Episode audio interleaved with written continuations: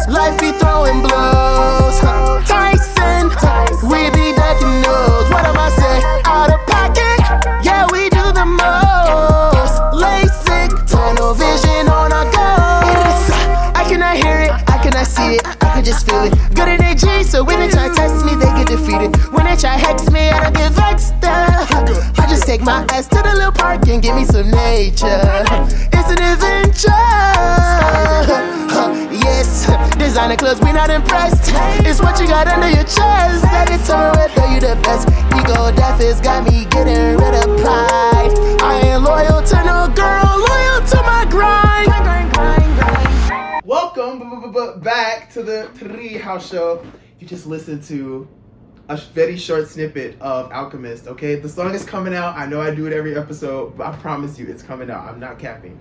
Um, I don't know, but I feel like this is the trillest podcast in the universe. You feel me? Um, today, today, we have an extremely special guest. So we met by chance about a year about a year ago A little over. a little now. over. February, Black February. History Month, 2021.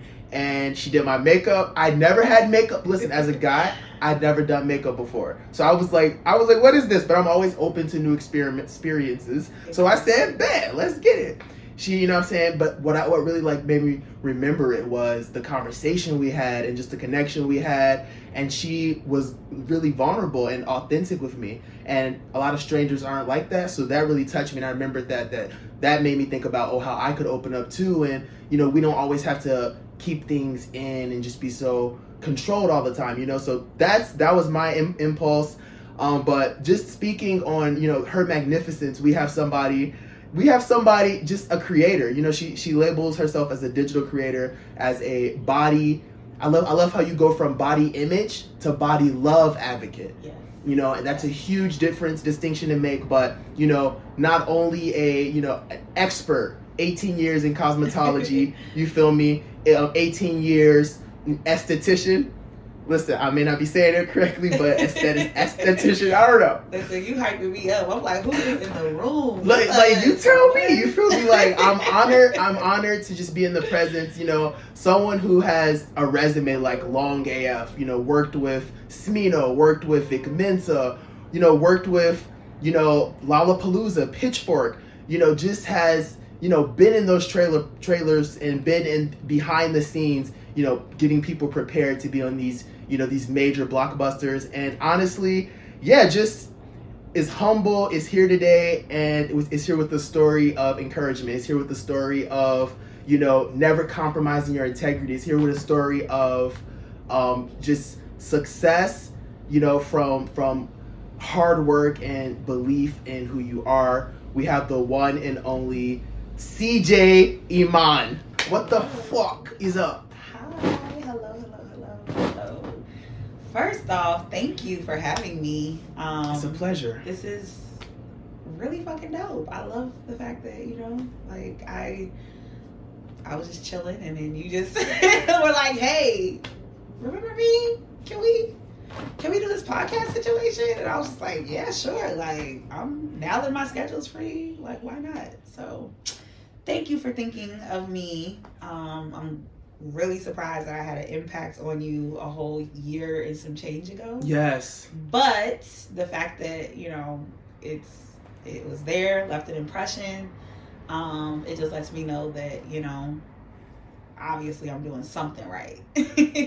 So thank you. Thank you very much for having me Thank on. thank you for for acknowledging the fact that you know we have impacts yes. on each other sometimes Mhm. and sometimes we don't even realize it yeah. you know? Absolutely. And like not to fucking hold any horses like we spoke off the record. Mm-hmm. we spoke off the record. Beautiful conversation because i was already done with you know getting you prepared. I was basically i think i had about 20 artists to get through. Mm. and it, it, the numbers weren't exactly that because I know there was some like last minute changes th- that day. But there were a lot of artists that I had to get through, and so I think our conversation was kind of like in between people, if I'm not Mm. mistaken. I think I know I stepped out to get some fresh air because we were all masked up like Yes. heavily at that 2020, time. 2021. yeah. Yes, and um, in fact, I was really surprised that I was reached out about that project because I thought that I was going to have to spend the first half of the year pretty much like not working. Mm. Um, so yeah, the whole thing was a very happenstance type of situation. so it's just the power of you know just kind of watching the universe lay things out for you to set you up to go to the you know whatever the next thing and and keeping in mind that things are full circle because imagine if i had treated you in a way that impacted you but in a negative way you would have been thinking about that for a year plus Mm. um, so yeah, I'm, I'm just I'm sitting here kind of like, wow, it's, it's kind of wild how, you know, just being your authentic self in whatever space you find yourself in, whether it's your workspace, your home space, and your social settings, like being your authentic self is definitely impactful in the most you know powerful way i can't say positive or negative because sometimes being someone being their authentic self could mean that they are being on the shittier side. you might catch somebody on an off day. We've all had them. I'm sure that there's someone that's like, oh, you know, that's not the experience that I had of Ceejaye Mm. at some point in my life. So I mean, I can't say that you know, oh, be yourself. It's always going to be positive. No, but it will be impactful, like for sure, for sure. Yeah. Mm. Speaking of impactful, speaking of the conversation we had, just the vibe, and speaking of you know what you do, Mhm. makeup artist, esthetician, um, cosmetics, cosmetologist. For 18 plus years, w- was this a skill that you developed over time, like sharpening the saw of like the therapy aspect, like communicating and like you know those interpersonal, or was this something that like you already was good at that, so that came naturally, or like what was that process? So, um, as far as the skill part goes, it's just like anything else. You're not gonna be good off top. I was, I'm not gonna say horrible. Because you know even with the skills being lack thereof there were more people you know still reaching out to work with me in the very beginning stages most of the people were people who knew me personally and were my friends and were Mm. willing to allow me to test drive some of those things on their faces thank goodness makeup is removable Mm. um but as far as you know the interpersonal portion of things that i can probably say has always been just in me. Um i've been one of those type of kids who like as i remember as a kid um my mom having to pull me aside and be like everybody's not your friend. You know you gotta you gotta understand that having good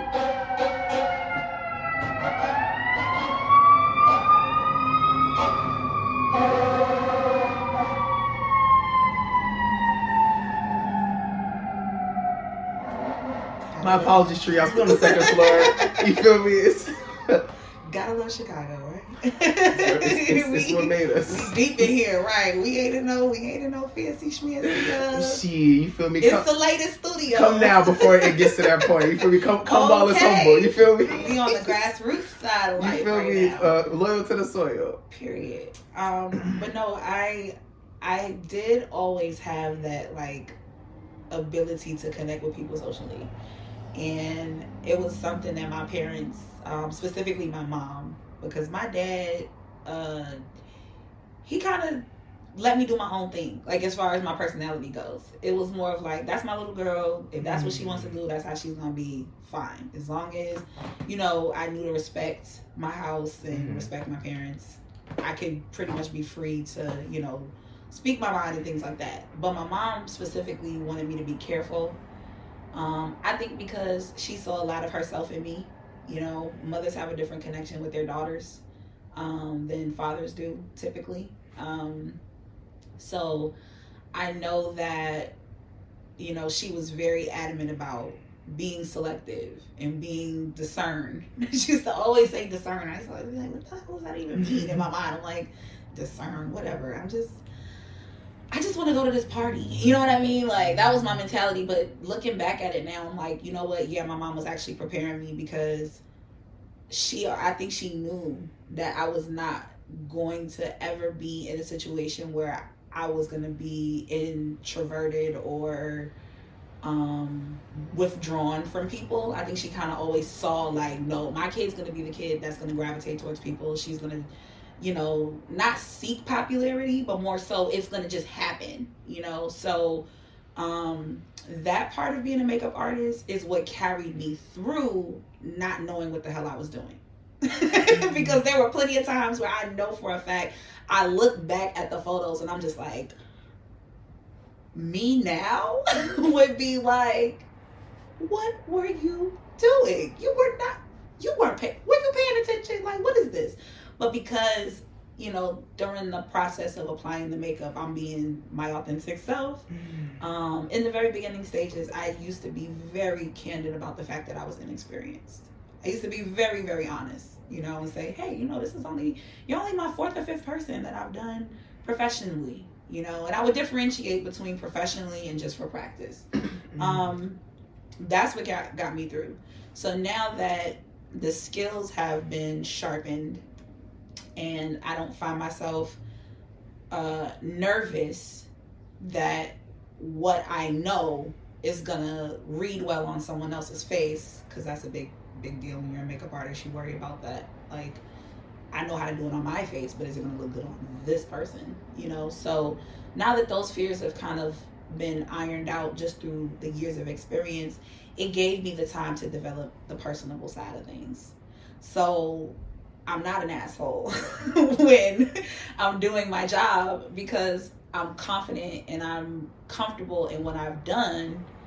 And I'm so, you know, I'm in such a good space with that that I can actually take those reservations and those worries and put them more into getting to know my client and having that connection with them so that way, you know, whatever happens, because here's the thing I still, as a professional to this day, knowing that I know what I'm doing with my eyes closed, have had people that have not been 100% satisfied with my job. Not because of my lack thereof, but because what they were expecting versus what was executed mm-hmm. did not match in their mind.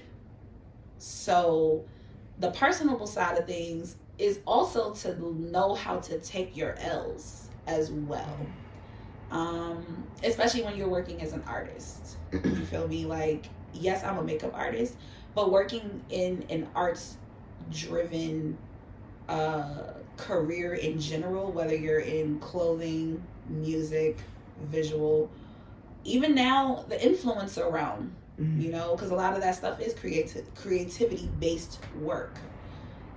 We tend to take the fact that we work so hard and we put so much time and we put so much effort and energy into our art um, so personal that when the public receives it i.e us providing our services we are expecting them to love it as much as we do. And when they don't we are not okay with that. But the problem with that is that you Don't you grow. can't take that shit personal. You feel me? You just can't take it personally because if you do, you're never going to push yourself to continue. You know what I'm saying? Like currently, um, in where where I'm at right now with my whole you know artistry and everything, I'm at a crossroads.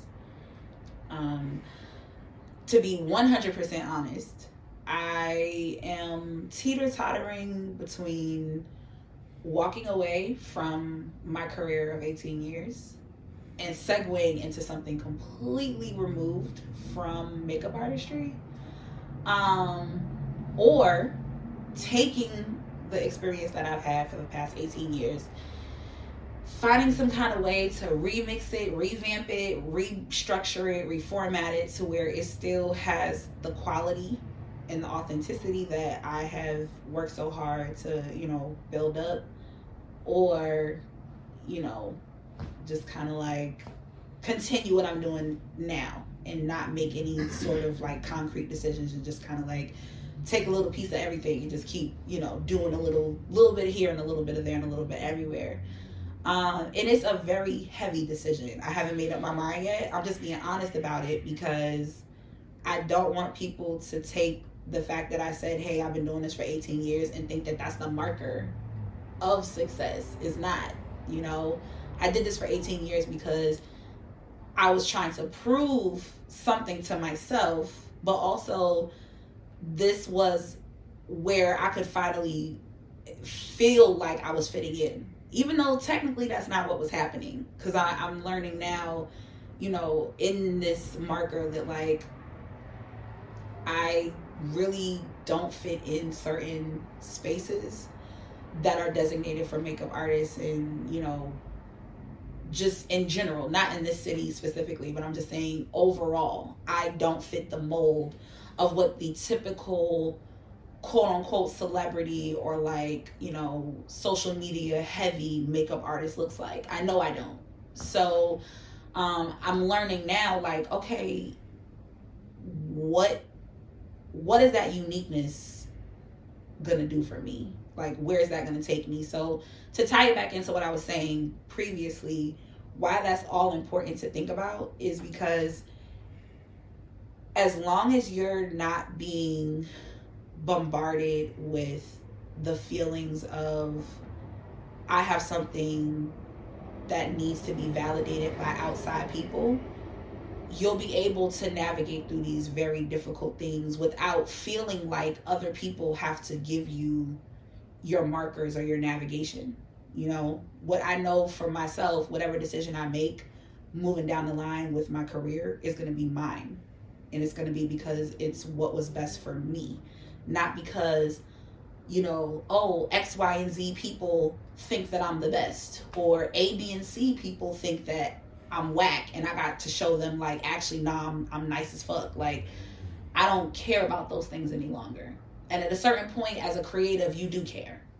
If you didn't care you wouldn't continue to pump your art out. It's kind of a I don't know it's like it fuels it feeds the beast you know what I'm saying? But then at a certain point in time you don't want that beast to get out of control. So that's when it, it becomes okay, am I doing this because this is what I love to do? Is, am I doing this because this is my my life's work, my purpose, my calling, or am I doing this because I'm I'm tired of, you know, the chirping in my ear that I've been getting surrounding the fact that I even made this decision to be a full-time artist. Um, so yeah, it's it's uh, 18 years of doing this has been it's been quite a journey. It's been quite, quite the journey. But I'm grateful. I'm grateful though. Like, I'm not saying I'm not shitting on my experiences or and I'm not trying to downplay it or anything like that because in general putting a decade into anything let alone two is a big deal you know what I mean but it's more so I I don't want to glorify something that honestly speaking in hindsight, you know, I wonder every now and again what would have happened if I had decided to say this is my last year doing makeup artistry. Now I'm going to tap into this other creative thing that I have and develop that. And then now I'm going to tap into the next thing and I'm going to develop that. You know what I mean? So doing that now after all this time has passed for me is kind of like, you know, starting all over again in, in certain places and spaces where at one point in time I'm was starting to be, you know, looked at as like an expert in my field or, you know, a master of my craft. Yeah. I'm just processing all of that. Yeah. You know, yeah. and it's no like I, I vibe with that so heavy. Mm-hmm. You know, just the fact that the value of the opinion or point of view of somebody in your position. Just Yeah. that alone, just wow. Because you know, like 18 years, like yeah, but you know, like to to do the same thing for because like I'm Aries, you know, That fire Um, energy. let's do it, let's do it. And it, Two fire weeks burns later, out. Yeah. you know what I'm saying? So It burns a to ashes. huge thing for me, Yeah. a huge like milestone I had to overcome was okay, yeah, you good at like jack of all trades. Oh, you do this, you do this, you do that. You good at that. Mhm. But then like two years later, what It's you doing? Side. Where's the consistency? yes. Where's the oh oh the growth? Because you, you in order to see growth, you have to keep doing it. yeah. You know. So my my question to you is like, what kept you, like for those eighteen years? What what was like the source of you keep coming back? Because you say you're passionate about dancing. You say you're passionate about these other things, right? Exactly. But it seems you gravitated towards co- cos- cosmetology and all Mhm. that. You know, did you ever narrow down what the source of that was? Was it you like interacting with people? Was it the like what what was your favorite part of cosmetology? so, um, in order to answer that question, I have to tell you the origin story Yes. of how I got into what I do. Um, so like you said, dance, my first love. Like that's if you want to say, you know, the the comparison would be like that was my high school sweetheart. You know what I'm saying? I grew up with dance, and it was past high school sweethearts because I actually started dancing when I was three. Um, I had been pretty much rejected from every dance school that my mother would try to put me in because my mom was the person that noticed that I was a dance kid. Um, she said that I was one of those babies that you put the song on and I'm bopping, you know, to the beat in the crib. So I've always been movement based. I've always had a love of dance. There's never been a time I can remember in which I did not have dance as far as my in my upbringing. I can't remember a time where I didn't have dance in my life. So they busy today. Right. I'm like, it's only May 1st, right? Like, I don't Mother's Day around the corner. Yo, right. Somebody, TT's out here going in. Sun not even. um, so my mom, when she finally found a dance place, dance a studio that was inclusive and and welcoming of children who look like me. Um, and when I say look like me, I mean children who had nappy, 4C hair, um, brown skin. I'm not a darker skin person, uh, so I'll never go there and try to make it seem like I was um, picked on and mocked about my skin uh, in my community. But in a non black space, yes, I am considered a darker skinned person. So there were places and spaces that would not accept me no matter how high my legs kicked, no matter how well I could pick up choreography. They just weren't having it. And instead of my mother forcing me to fit into a space that didn't want me, she found inclusivity for me.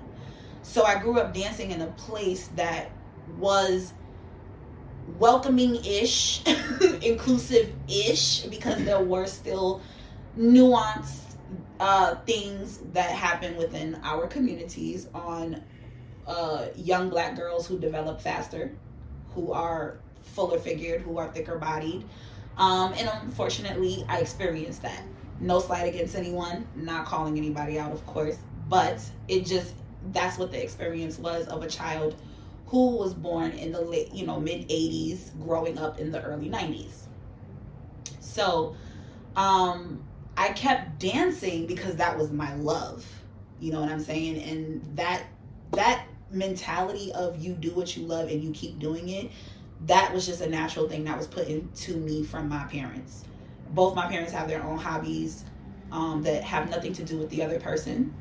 Doesn't mean that they love each other any less, but they just do them and they put that in me. So, me dancing was really just me doing me. You know what I mean? And so, when I got to an age where dance was now an option to get me to college, get me through college, get me work, get me money. And my mom, you know, was explaining all of this to me like, people are looking at you to audition. That's a whole different avenue of opinions and eyes on you than your inclusive dance school which yeah they might have jokes about your weight yeah they might you know make you feel a little uncomfortable every now and again with you know playing the dozens how kids do back in the day but that's not the same thing as a producer at a table looking at your picture looking at you and telling you Today is I've done this a lot of episodes, and this has been a lot. Yeah. I, I'm just letting it know. It's this doesn't good. happen We this much. We downtown. It could. They all could be going to the same place though. She just slower. Honestly, yeah. Yeah. It could just be some one place that's just like really, really fucked up. Man, I'm wishing uh, healing and whatever. Yeah, exactly. You know? Yeah, I do hope it's nothing serious. Hopefully, it's just too many people wanting to be nosy, but we'll find out on the news later if it's a big deal. Ah, man, I ain't gonna lie. I signed out. I don't watch the news. I don't watch the news myself, but my mother watches the news, and if it's on in the TV and I'm walking past, I'll be like, "Oh, damn." That's their generation. That's, they can't. My mom was a boomer, so. They can't help it. but no, so um, yeah, I I kept dancing, um, and it got to got me to the point where I was being considered for auditions, and my mom needed to be very candid with me and let me know like there's gonna be times where you know you are looking to um, get the kind of feedback that you're used to from your inclusive you know somewhat inclusive dance space that you grew up in. It's not the same thing as a producer sitting at a table with a picture of you and picking you apart and saying well can you do something about your hair? Can you do something about your your boobs? Can you do something about your your weight or whatever? So um knowing all of this and experiencing you know bits and pieces of what it did feel like to have that fat phobia projected on me um when i got to college no one told me i was too fat for the dance team but i got that vibe and that feeling of like i probably don't belong here.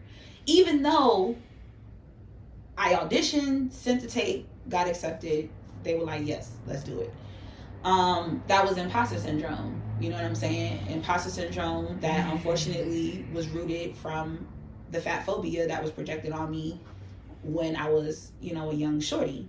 Um, so with all of that, you know, background and context being understood, when I got to college, I mentally checked out of a lot of shit. I didn't want to go to class. I didn't want to go to practice.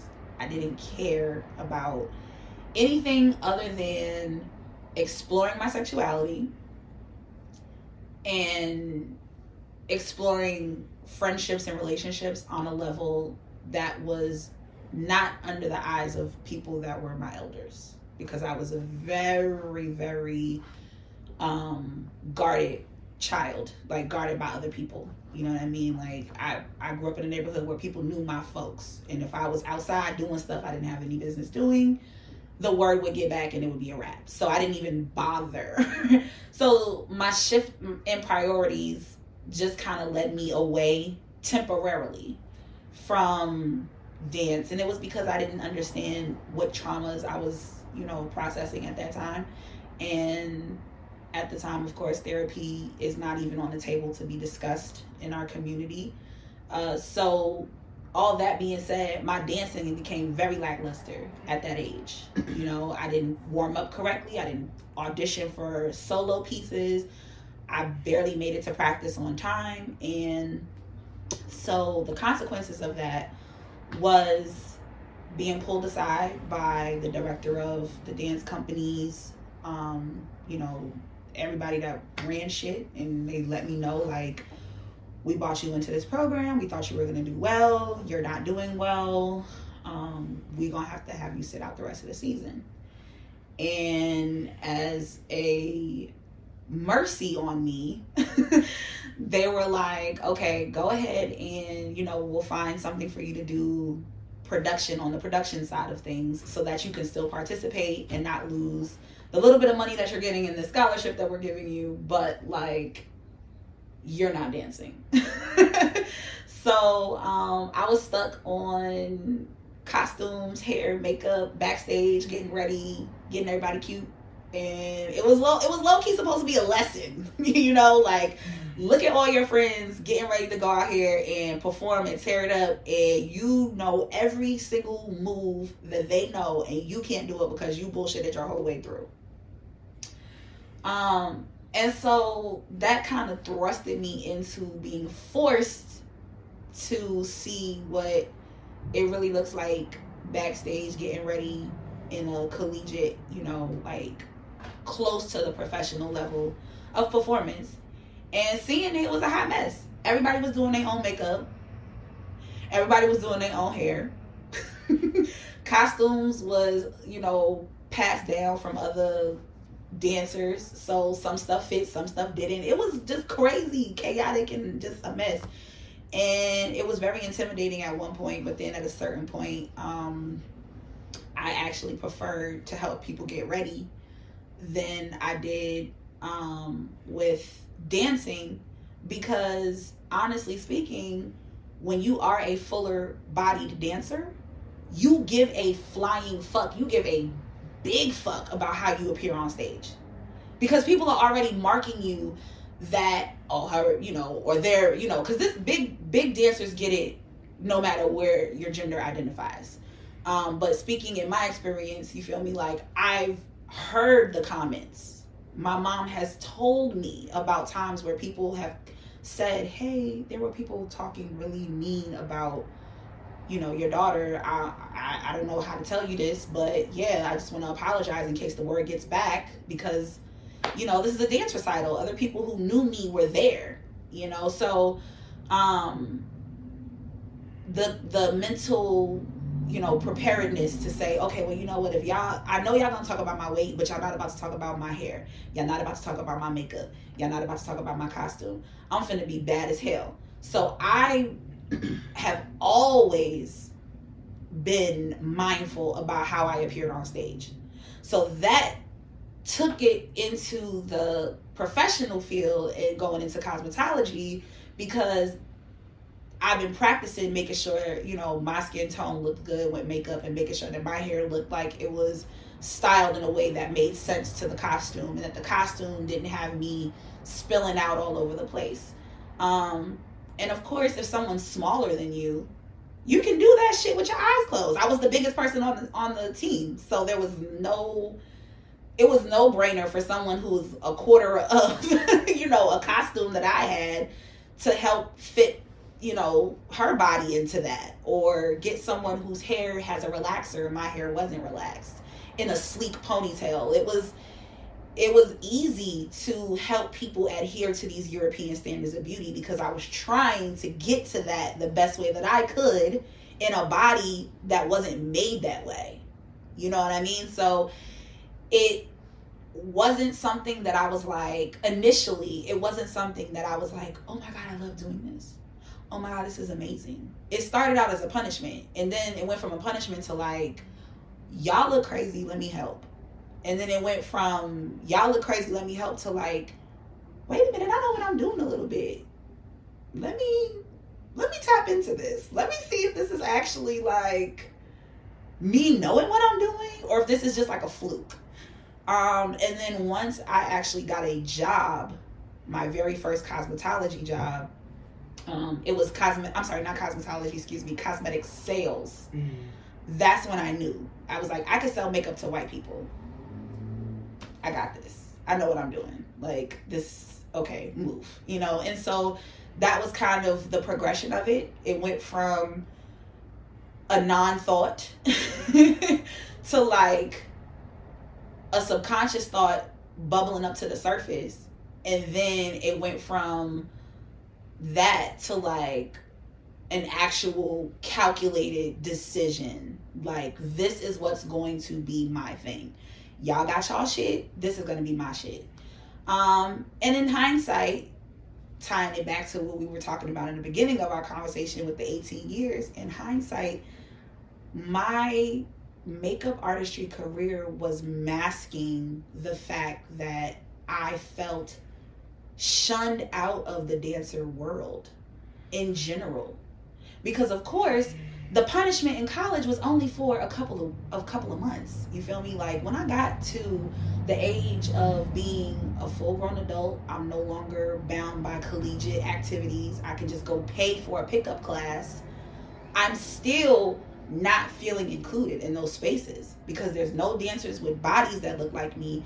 There's no black dancers in these rooms the dancers that might kind of sort of be someone I can potentially connect with have already been well established in that space and so it's a very you can't sit with us type of atmosphere in general Um, but where where I was needed, regardless of my size, regardless of my hair, regardless of what my financial circumstances were, regardless of everything, what I was needed for was to help motherfuckers feel better when they were about to get on that stage.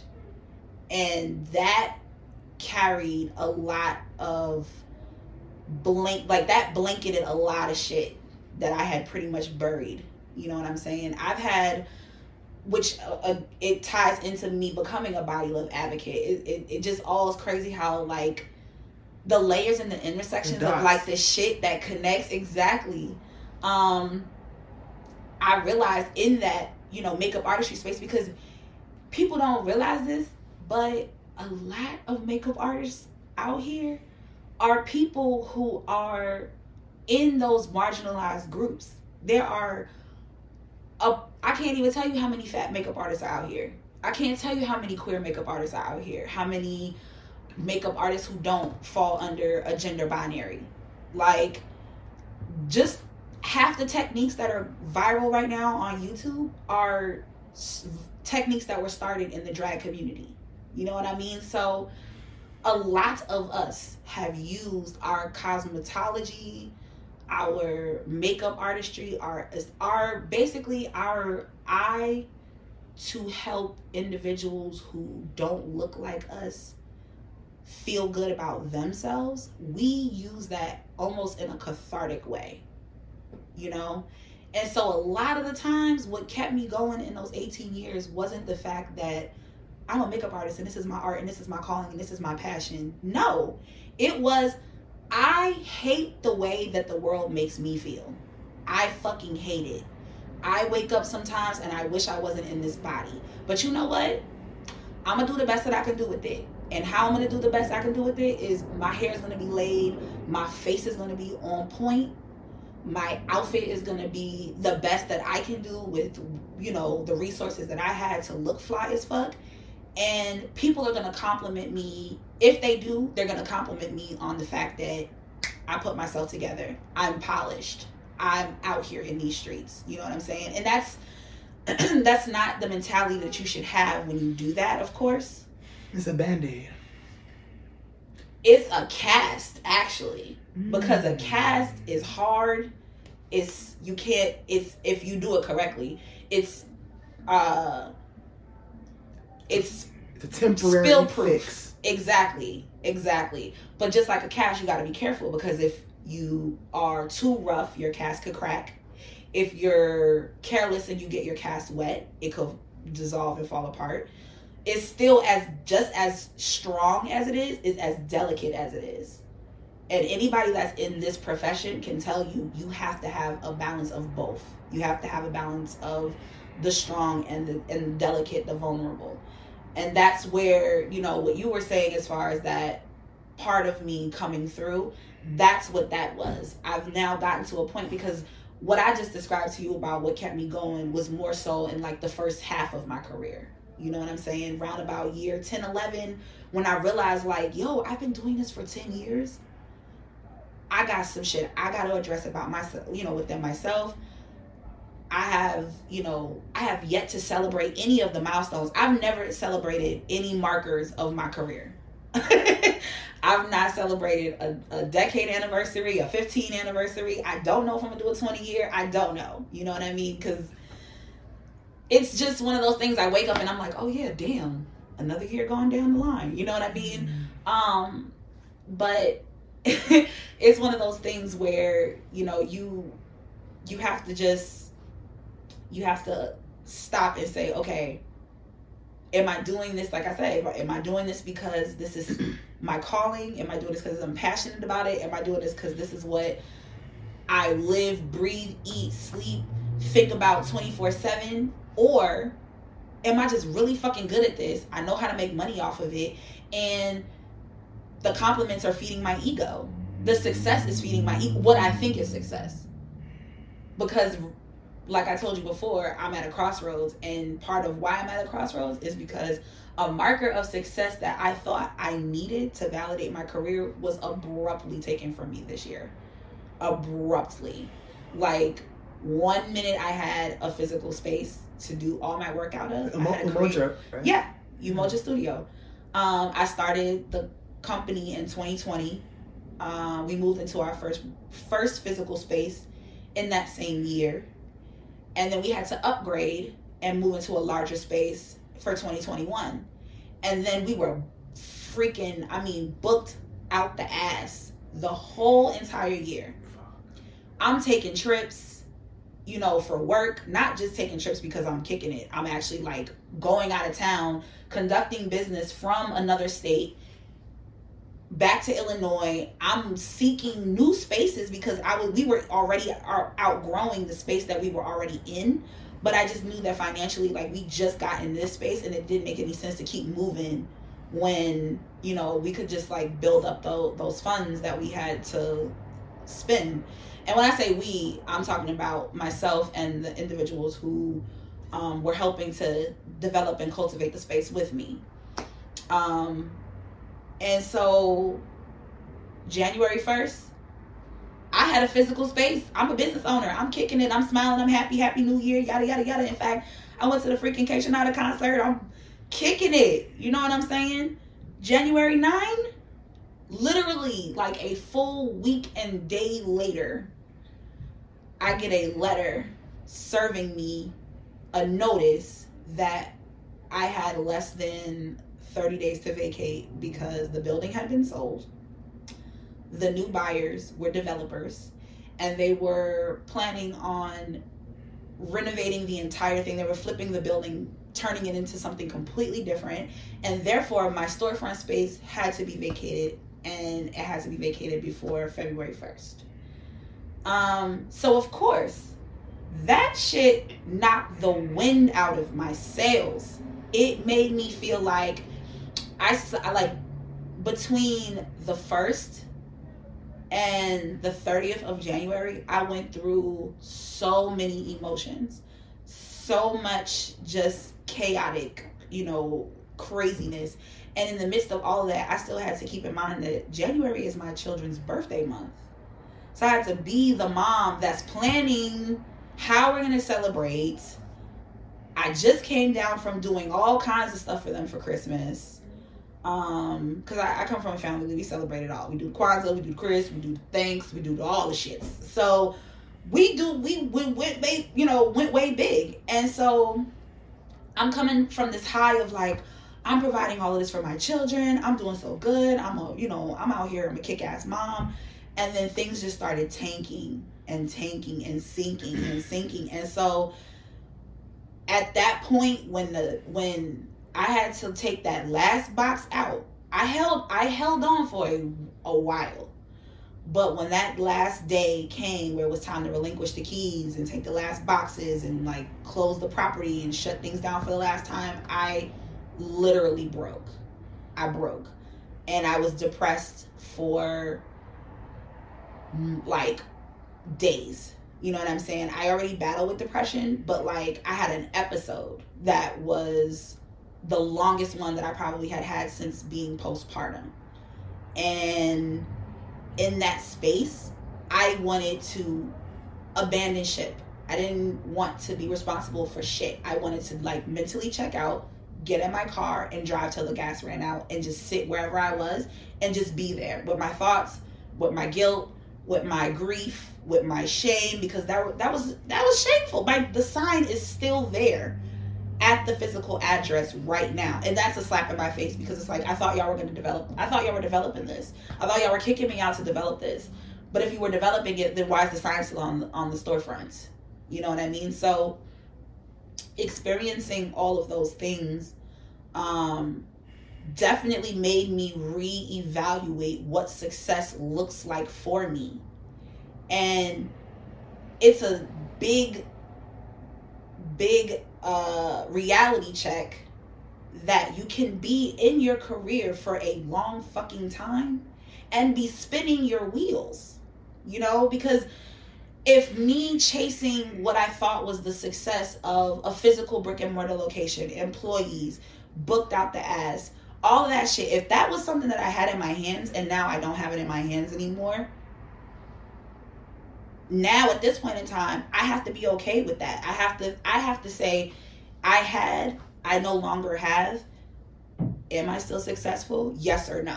You know what I'm saying? And that's for me to make that decision. And that process in making that decision is very difficult. It's necessary, but it's very, very hard. I want to like, and it's like butt in. It's just no, because it's like I feel like this is useful for you, yeah, yeah.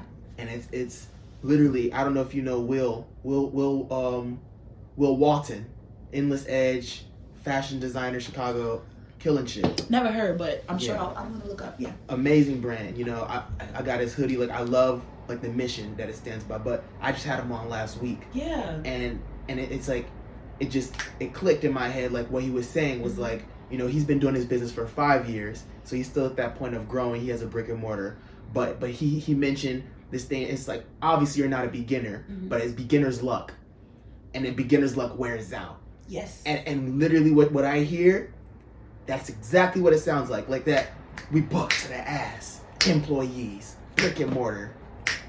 And it's like, because like you're not a beginner at cosmetology, but like at that brick and mortar, that new frontier, you were a beginner. oh, absolutely. You know, so it's like, but it's like beginner's luck wears out. Yes. And then it's like, what the fuck am I doing? exactly. It, it- it's a paradigm shift, and, and it's like it's crazy how like that's where you're at right now. hmm You know, and, and it's and, it, and it's a point where it's like it's a crossroads Yes. it's it's my entire identity because you do something for 18 years that almost becomes your identity you know Yeah, I actually my previous brand's um, logo and name was Ceejaye the MUA. That was it. Mm. I was literally identifying myself with my brand.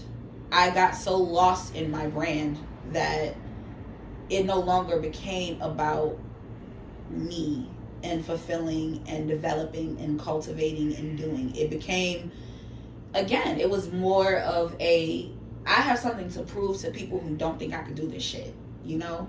A chip on Um, your shoulder it was probably deeper than a chip, to be Mm. quite honest, because we're talking about the people closest to me either giving me unsolicited advice, um, critiquing, being cynical, implying that I was taking the easy quote unquote way out instead of going through the academia route to become successful.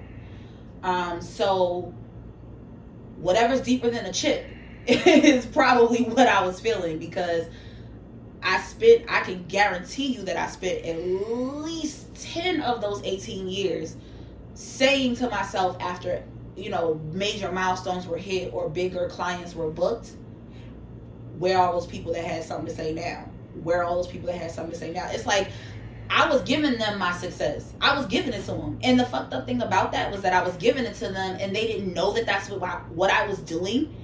And so not receiving the, the the validation back was fucking me up and propelling me to go harder.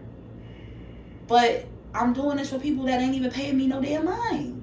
Why? It's not fulfilling me. You know, it's a skill. It is a marker of uh success as far as me being a disciplined person. And just because something wasn't easy i didn't walk away from it. Because being a makeup artist again this conversation is not to shit on the work that i've done. It ain't easy. And i still and, and i did develop a love for it but but it's one of those things where you know how someone says i have love for a person but i'm not in love I'm not enamored with makeup. No, I'm not. I don't romanticize it at all. I'm good at it. I know how to talk about it. I know how to make it sound simple and understandable to an untrained ear. And that is a skill that I developed. That's where it stops. But am I living and breathing and no, I don't have that romanticized view about it like I did at one point. And I realized that the romanticized view that I had wasn't really that. That was just the fact that the blanket. Exactly, and it was the chip on the shoulder of, oh, I'm gonna be, you know, everything that folks said that I'm not gonna be, and the proving people wrong aspect of it crossed over into the appeal of oh I love being a makeup artist. I this is what I love to do. Everyone says it. Oh, I can tell you love what you do. Eh, I love the interactions that I have. I love the conversations that I have. I love the exchanges. I love telling people to stop deprecating themselves because the self-loathing and the comments that people make about themselves breaks my heart sometimes especially because i'm like i'm here doing makeup for a milestone like you out here getting ready to either have a major life-changing event you're marking you know some sort of success in life because people don't get makeup done just to sit down and watch tv you know what i mean so i'm like why are we sitting here you telling me how bad your skin is when you just did some major shit that the next person in this room looking at you didn't get done. You know what I mean? So I love that part of it. You know, I love the camar- camaraderie in seeing other people who look like me be successful. You know, they may not necessarily look like me as far as, you know, my racial background and things like that, but I'm talking about people who feel like they were not uh, accepted and welcomed in spaces that they were attempting to be in at one point, but have now found, you know, the camaraderie here. I, I fucks with that heavy, you know, but this is not something that I can sit here and say to you, oh my God, when I was a shorty, I dreamed about doing this. I did not. the question, and it's, it's like, first of all, I just want to commend you mm-hmm. for like just being vulnerable of course. No, and just opening up yeah, about. Thank you. No, no, like I, I genuinely mean it. Yeah. I genuinely mean it because it's difficult, mm-hmm. to, especially when you bring family into it. You know, close ones who might listen. Yeah. To, to just and not calling them out, but just being real. Yeah. You know, and but I want to piggyback on on the because I feel like we we hit a chord there, and I feel like a lot of people could benefit from this. Is is like so me personally. Mm-hmm you know, I you know I cannot even sit here and pretend and say like I know how you feel because I'm not type to cap. Like I don't. I yeah. didn't go through that, and that's yeah. okay. Yeah. I'm not gonna you know, but mm-hmm. There were situations where you know because I had dreads, mm-hmm. I felt like I Mm-hmm. didn't belong. So I definitely felt to a smaller degree that that feeling of like yeah. I gotta prove. Yeah. So let me overcompensate here. Let me overcompensate there. Oh yeah, absolutely. You know, but but my thing is you know through your through your wisdom and experience you know because a lot of there's a lot of people in your position who have a similar you know everyone has an individual experience who have a similar experience you know what what do you think is a way a healthy way to, to go about you know pursuing your passion but but from a healthy standpoint and i'm not saying the way you pursued it was unhealthy because like the dots connect further over oh absolutely. you know and but like basically like how would you do things differently like what what what, what would you say oh, would be yeah. a healthier approach to pursuing makeup right mm-hmm. and cosmetology but for an empower point not from a chip on the soldier? Right. So shoulder. About soldier. Right. A tin looking ass. Right. Not from a chip on the shoulder. Not from a blanket you know? Yeah um to be honest with you if i could go back and do it differently um I might, I, well, when I was graduating from high school, mm-hmm. I did bring up cosmetology because I did have an interest in hair. Um, I learned about Madam C.J. Walker and I was like, yo, I want to do that. Like, what? And then I did have an uphill battle with my hair because I had big 4C hair. You know what I'm saying? Like, gang, gang. Yes, absolutely. Like, yeah, you see, three three years in the lock game, baby. I see you got me. You B two B you, bungalow. Yes, period. But um, at that time, of course, you know, the self hatred in the community was real. The texturism was rampant.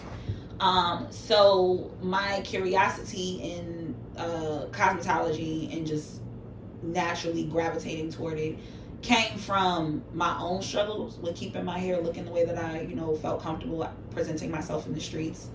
Um, and so when I did bring up the conversation to my parents, um, it got instantly shut down. And I do think if I had gone, if I could go back in time and do things a little differently, what I might have encouraged myself to do would have been to pursue um pursue dance, continue to pursue dance, but per- try to find a space that would be inclusive. Because if I had done a little bit more digging at that time, it would have taken a long time. And I'm not saying it would have been an easy route, but I'm almost positive that I probably would have found some sort of community. Um, we're gonna ignore it. We're gonna ignore it because it, it keeps happening. right. It's so wild. Yeah. Um. Yeah, I would have definitely told myself like, you know, maybe, maybe try to see what cosmetology school would look like. You know, maybe go to, um, a meeting, like go on a tour, because that was the thing. You know, it was, it was the complete shutdown of it. It was like, hey, I'm thinking about it. You know, it was, it was a when it was approached it was approached in a way that was like, hey, parents, I'm thinking about this. What do you think? You know, more of like, I'm looking for your insight. And the feedback that I got back wasn't feedback, it was instructions. You're going to college, not, we don't think this is a good idea for you. It's, this is what you're doing. You're not doing the other stuff because the other stuff is for someone who's not as smart as you. And that was what they felt was the best advice to give me because in being, you know, now in that position of being a parent and also going through a healing journey, I did have to come to grips that my parents are just as human as the next. And they were also processing things that I was not aware of at that time that probably navigated them down that thought process, you know? And they were probably thinking that saying that to me was saving me from what could have potentially been a non successful path. So I don't take that and express it and share it as like, you know, oh, Muzz ain't believing me. Like, no, my parents have been my biggest cheerleaders. They have been my biggest supporters. They have been rallied around me, and it's just the two of them. They've rallied around me, just the two of them, with a stronger force than like a group of people. So we're not saying it like you know, oh my god, they were horrible, shitty people, but I do think that because I valued their opinion so much. I didn't have a lot of opinions really to base, you know, a lot of my decisions on at that age. Um, I took that. Absolutely. And if you don't know better, you can't do better. If you don't know better, you cannot do better. My better, my best shining example of adulthood were the two people that raised me at that time. So I had no choice but to really turn and say, you know, I guess the people who, you know, got me to the point where I'm about to graduate would know what to tell me. You know what I mean? So I didn't feel that feeling of like, I'm going to rebel and do what I want to do because my parents don't know and I know better. And you know, I didn't have that. I felt very confident that they knew what they were talking about. Um, so, in hindsight, of course, I would have said, I don't know if that is a choice that you should make because, in my experience, I have not seen someone successful in that. But if this is what you want to do, then I'm going to introduce you to the avenue in which you can do it properly. Um, and that's probably how I'm going to parent my kids when they get to that point because that is definitely something that you know in parenthood you're going to learn your lessons from your folks and i'm sorry in in childhood teenagehood and adulthood you're going to learn your lessons from your parents in one of two ways you're going to either take in the advice that they give you, or you're going to watch them do things that lead to some sort of bump in the road that, or will, you know, teach a life lesson to you mm. that you are like, okay, I don't want to take that part of who my parents are with me into my journey. Those are the two ways that you're going to learn from your folks. That's it. Even if you have an absentee parent, That's you're learning lessons from them with their absence.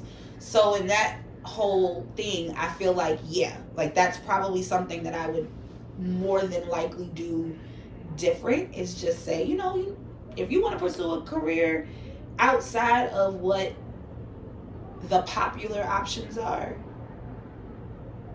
fine. We'll figure it out. If you decide that this is not for you, you're young enough to change your mind.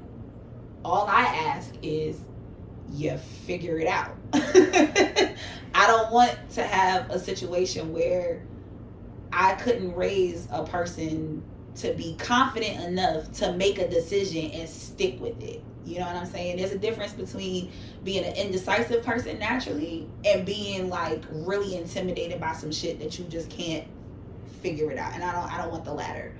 Um, so in hindsight, if I to answer your question, if I could do anything different, it would be that. It would have been to just introduce the younger me into what it could have been like to pursue both. Because I could have been both a cosmetologist and dancer, and then got to a crossroads where like, yo, I'm so blazed at both that I got to figure out whether I'm gonna do this one full time or this one full time.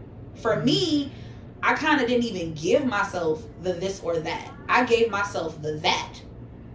And now I'm looking and I'm saying, well, damn, the this is still on the table. Let me pull that and see what that look like. You know what I mean? So that's the only thing that I probably would say would be different. Um, but experiences are the best teacher. Yes. So who's to say that I wasn't supposed to go through all that shit?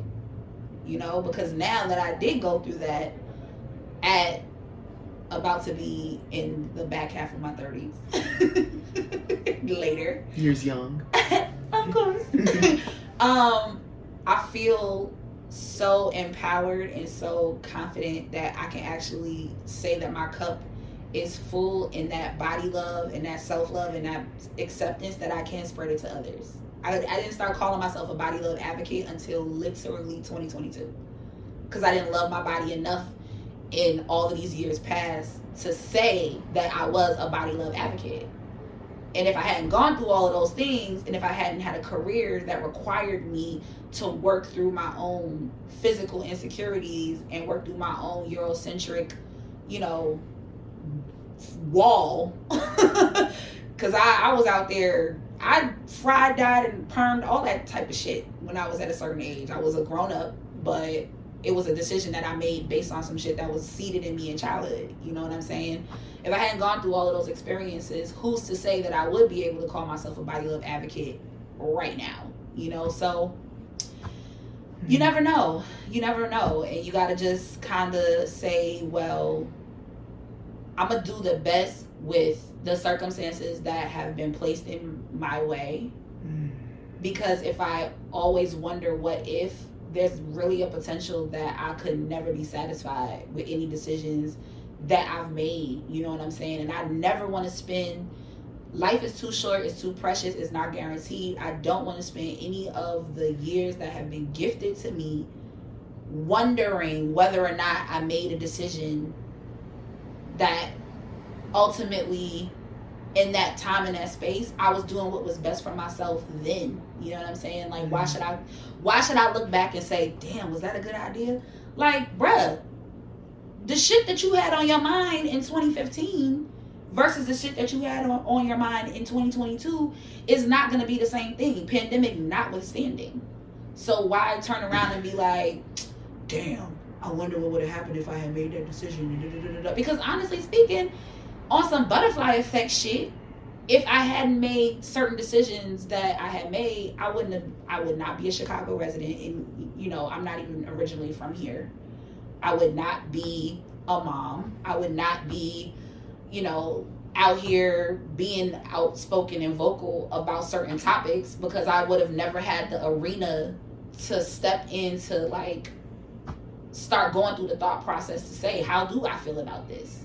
You know, so I don't I don't know if even showing the younger me the options would have been the right right decision to make because that shit could have knocked all the things that we're talking about now off the table and you might not even be sitting here having this conversation with me because of some shit that I did differently back in that time, you know, in that space. So we don't always want to learn our lessons the hard way, but at the same time, those are the ones that are more valuable anyway. Like, you're not gonna value some shit that you didn't have to work for, you know, white people. But you know how to throw a little something in there. On that note, the feel me, the, the, the blood comes out. I'm crying.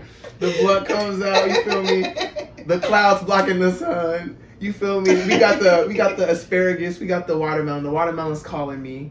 You feel me? Welcome to the Treehouse Show. Um, the trillest podcast in the universe. Please indulge yourself. I know you you fucking with the watermelon. I fucked with some watermelon before we got started. You know yes. Mm. I'm not trying to be smacking on these good people's earlobes. So. Nom, nom. Listen, the Treehouse Show. I love y'all. But y'all, you know what I'm saying? Y'all might need some therapy. Cause they be they be liking that ASMR. They be that tap tap tap shit. they be do that do that a little more. I'm like, yo, chill. Hey, yo. yo, this is a treat. I I'm mean, that's- But listen, I'm Yo, not it's finna not. people out here making. I'm gonna get my bag though. Off that tap, if tap. I got a mm, mm, mm, Yeah, like do y'all, do y'all. Listen. Career change like a motherfucker. career change like a motherfucker. Well, here's some here's some weed judge. smoke ASMR. visual for smoke. You feel me? Yes, take all that in. Thank you so much for providing that point of view. You know. of course. because a lot of people are in their life journey a lot of people are you know experimenting you know with how to how to go how to navigate life in a healthy way Mm-hmm. a lot of people are learning lessons a lot of people getting their ass kicked you Oh, feel yeah. me? And, it, and a lot of people on the, on the verge of giving up you know? So it, hearing a story like that you know of like seeing all that you've built and then you know for something that you you know put a, put a lot of your eggs in that basket not you know but then i love seeing the the other side of that. But let's dig more into the other side the other side of that. What were some of the i call them the blessings or what and it's not even to put like a good or bad spin on it but what, what were some of the ways you looked at life differently following you know your, your physical location Well, um, the biggest takeaway from the whole thing is the lesson of duality. That's my biggest lesson in that entire experience. There are highs and lows to every experience that you have in this life. It doesn't matter if it's um, something that you chose or something that was placed in your path you're gonna have a high and you're gonna experience a low. Um, it doesn't mean that the high and the low is gonna be as extreme as mine, but you have to prepare yourself because it can be. And I'll be honest with you, I was not prepared for that shit. I was not prepared mentally. I was not prepared for what if your business does not go through and you have nothing to do with it. Because that's the wild card about the whole thing. That physical space being gone had nothing to do with me. In fact the shit was going down while i was coming in and out that building doing a regular day's work completely and totally in the dark about it. Wondering like thinking that the people that were coming around looking at the place were looking to come and like see where re- repairs were needed or you know just doing average building maintenance type shit. Not like the maintenance guy but like maybe the contractor or something. Yeah so um the biggest thing in that was yeah was the the lesson of the of you know duality and being prepared for um experiencing uh what the lows of entrepreneurship really feel like. You know everybody on llc twitter and llc insta llc tiktok always got these easy hacks to you know propel your business. Yeah I, yeah i i went from da da da da to da da da. Like and i'm not saying that i got bamboozled by llc twitter in any kind of way but what i am saying is that that false sense of if you just keep doing this and you stay diligent and you don't let anything in every circumstance and all these obstacles get in your way the success train is coming. Um the success train has pee on the floor. And graffiti. Not the good graffiti either. The penises drawn on the train car. Like they The don't gang tell you that part, right? They don't tell you your Metro card that you get. Is, They rep you it. know, yeah. Like they don't. It's little shit under the table that gets left out of that Clean conversation. So in that in that experience, I also learned that like, um, as much as we like to think that all it takes is determination, it takes formal business training too. Mm. I'm not business trained. I didn't go to school to be a business owner. I didn't attend any formal classroom instruction, whether it was collegiate, high school, some sort of learning incentive intensive that I paid for out of pocket, a seminar, or something. I didn't have that. I had, I want to own a studio. I know how much things cost in order to buy them and put them in my space. I know how much the rent costs. I know how many people I need to hire in order to make a profit from the business as well. I knew those things, but I knew them because that was like low key the level of like the ABCs and the one, two, threes of business. The other shit, the legal stuff, the insurance, the investing, the pitching, the all like so much. There's no wonder that people have to have MBAs and masters and things like that. And it's fucked up because on one end you know that the educational system is race racist as hell. You know what I'm saying? Institutionalized education in this country is not only lackluster because we rank so low against the rest of the world. However, in order to get some sort of crack in the door here, you got to know the game and how it go. You got to. You got to, you got to. And this is no longer the, the this is no longer the the world of you know, oh, this my neighbor. We we live right down the street and we skin folk and we, you know, we see our kids grow up together. Don't nobody give no goddamn one iota of an ounce about your backside story as to what you got going on in your life. You know, what's your what's your business? What's your product? Is it affordable? Okay. That's what people care about. And the mechanics of things, I, I have to say that like I did not know the full ins and outs walking into that situation. And in hindsight, I had to hold myself accountable and say, baby, you wrote a check your ass could not cash. That's it. You wrote a check, it bounced from the bank of life, and you now have to clean up after your mess.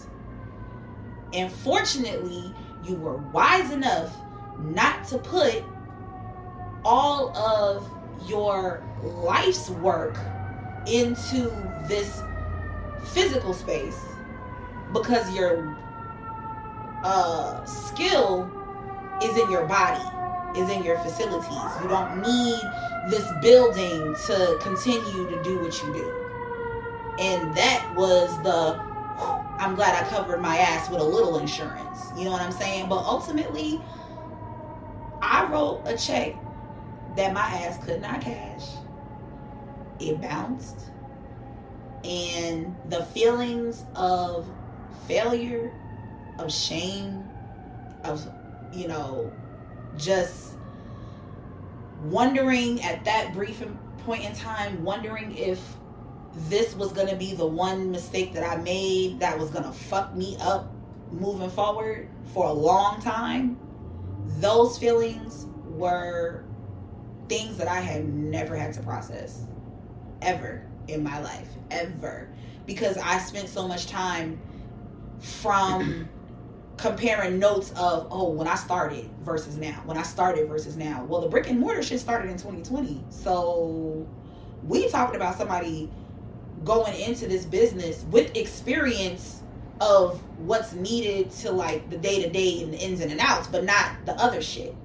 So there's guilt there because it's like, I thought I knew better, but apparently I didn't. And those feelings experiencing them, seeing them, even though yes, the shit was hard, it hurt. I hated those feelings. Some days I ain't gonna hold you. I did not want to get up out of the bed. Some days I didn't get out of the out of the bed. I, one day I literally came into my mom's bedroom and told her I can't do this today. And I did an about face and I walked in my room. I closed the door and I locked it and I slept the entire day. Did not get up and eat. Did not drink water. Barely went to the bathroom because I mentally just did not want to feel the feelings that I had been experiencing in that journey. And so, looking at it though, that shit was hella important. Because guess what? Even though that shit was something that I really wish I didn't have to go through, going through it and experiencing how that shit felt, and most importantly, not having some of the people who were there for me, or should I say, that I thought were there for me in the very beginning stages of that, were not there in the closing down. And so experiencing all of that and experiencing it while friendships are changing and things like that, um, it made me realize that the weight of what could happen should things go left is so heavy that if I make that decision again, I better know what the fuck I'm doing. And not only but I not only had I better know what the fuck I'm doing, I'd better be so committed and ready for either circumstance that regardless of what the outcome is, is not gonna rock me the way that that shit rocked me this year. That's it. I mm-hmm. can't predict shit else. But I can say I, I better be fucking prepared. I mm-hmm. damn sure better be prepared. And that's a big ass lesson that we need in all categories of life, not just business entrepreneurship. You know what I'm saying? You got to be mentally prepared for shit. And the crazy shit is you would think that me being, you know, I'm a New Yorker, I moved to another big city like Chicago. I'm, you know, in an arena that I've never been in before when it comes to, you know, meeting these business uh, owners and, you know, because of course, you know, once you, once people know that you have a space, the other people that own their businesses on the street are coming in there to come speak to you and they want to chop it up with you about shit. And I'm sitting there like, what? You speaking in fucking I don't even know what language this is. This is some fucking Star Trek sounding shit. Like, bro, what are you saying? Like, huh? All I know is I pay my rent. I'm moving some shit in here, and I got a client at four. Like, what the fuck are we talking about right now? But it, it it really let me know, like, yo, I was not prepared. I was not, and I I I used to say, I wish that somebody had been there to tell me. I wish that somebody had been there. No, no, no. The accountability is you can't rely on other people to prepare you for shit. You have to prepare yourself if that's what you want to do. And if someone drops a gem, that's from the kindness. That's from their good graces. That's not out of obligation. Unfortunately, people don't have that sense of I feel obligated to the next person like that anymore. You know? And I don't know if it'll ever come back. But I know my takeaway from this whole experience has been like the next time that I make a very heavy business decision, I am not going to walk into that unprepared. And I'm not going to walk into it um, without the, the backup. Exactly, because because it was definitely me me opening up that space was definitely like on some. Excuse me, it was definitely on some. I got some shit to prove to people. That's that's the lesson. Not to cut you off, but that that's no, you're good. That's the that's the bigger lesson. I'm and first of all, thanks for sharing that story. Mm-hmm, of course. But that's the bigger lesson I'm taking from this. Oh yeah. Is like beyond the be better prepared next time. Beyond the um, accountability beyond the, you know what I'm saying? Okay, people so and so. Now I know who, who friends, whatever. And all of that huge, important lessons. The lesson I'm taking is the lesson that you are at now, which is you are one step closer to your calling now because of that. Mhm. Body love advocate. See, like you said, 2022. That's post all this, if I'm correct. Yeah. Right. Yeah. Think about if, and it's like, I, you know, what I'm saying like all like with all of my intention, you know, and your intention, we wanted to see that business grow, obviously. You know, Mhm. however, you know, like you said over the phone, you were like through that, you know, that loss, you got, and it's like. It's like yeah okay that's not like a monetary gain like body love advocate like where's the money some people are like oh where's the financial or where's the whatever but it's not that it's bigger than that Mhm. because we've you've built your life and we've seen people build their lives not out of material things they they built their lives of authenticity of integrity Right. of, of purpose. It's built out of a sense of who you are. Mm-hmm. and until you find out who you are everything that you do will continue to be a reflection a reminder of everything you're not. No matter how much you try to band-aid it no matter how much you try to put a cast a tourniquet blanket it doesn't matter it's a it's a monster and the monster could be a lot of things for some people for some people the monster is material for some people the monster is validation some, for some people the monster is just insecurity Mm-hmm. of how they really feel about themselves based off of a paradigm that they've never healed from Absolutely. you know, there's there's so many levels to that. But but above all else, what I value from from this conversation and, Mhm. and just you being vulnerable is the sense of integrity through it all. Oh yes. What, what why is integrity so important to you? Like why? Or maybe it was a journey to get to that Mhm. point. But from over the phone, the vibe I got was like you know, even with clients and being in a space, you really value like who it is and and the, the how did that become so and why is that so important to you? So I went through um, a couple of cycles of uh, interpersonal relationships that fizzled out. They they started off strong, fizzled out, cycled that several times over. Um, and so at one point I told myself, yo, the common denominator is me. It doesn't mean that I'm the reason why these are these things are happening, but it's it goes back to that discern thing where I had to stop and really think and say, is this person someone that I'm calling my friend because I have fun with them and I am sharing common interests with them? Or is this someone who is, you know, a real friend who is fulfilling, you know, certain things that I'm fulfilling in them as well? And, you know, we have a have bonds and conversations that are growth centered and community and love minded because I don't expect the world to be my community, but I damn sure expect my close knit circle to be my community.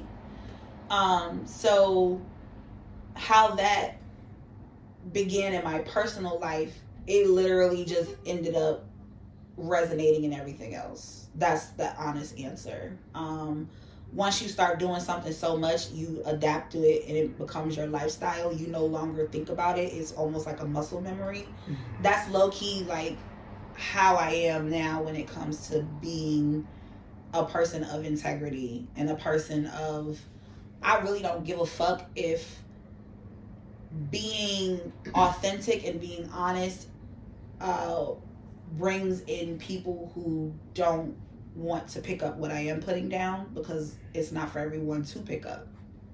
Um, that's what literally being a person of integrity means. It means that I'm very comfortable in not doing harm, that those who could potentially put me in that slippery slope are turned off to want to even associate with me because they're into some shady shit that energetically is not gonna link with me regardless. Um, and again, that just like literally resonates with my clients. I don't take a certain type of clientele um, and when I say that, let me clarify before folks get Yeah. snappy I feel- I and feel offended, sassy. yeah. Right, because I know you, I know you folks like to tussle. No, when I say I don't take a certain type of clientele, what I mean is, um, I prefer to do work with clients who have a backstory as to why they need me. I don't want the type of client who I just I don't like the way that I look outside without a, a face on, so I need someone, and I just don't feel like always doing it myself. So I need someone to come and just do my makeup. Like, what? don't care how much money you have to pay me. Here to be nobody's personal, like at your disposal type of situation. No, you know what I'm saying. Now, there's reasons and context to everything. If a person needs a full time, you know, whoever, because they're growing in their career and there is a need, and you're going to be looking to book me so much that it makes no sense to even do the booking process and you just want a salary, fine. That's a different situation. But there's a different, there's just an air about just doing what I do you're going to run into that. You're going to run into the I genuinely need someone because I'm struggling versus I'm doing this shit because I'm just trying to keep up with appearances and it looks really really fucking good to tell people that I got a personal whoever, personal stylist, MUA, whatever. Um and I don't do the latter.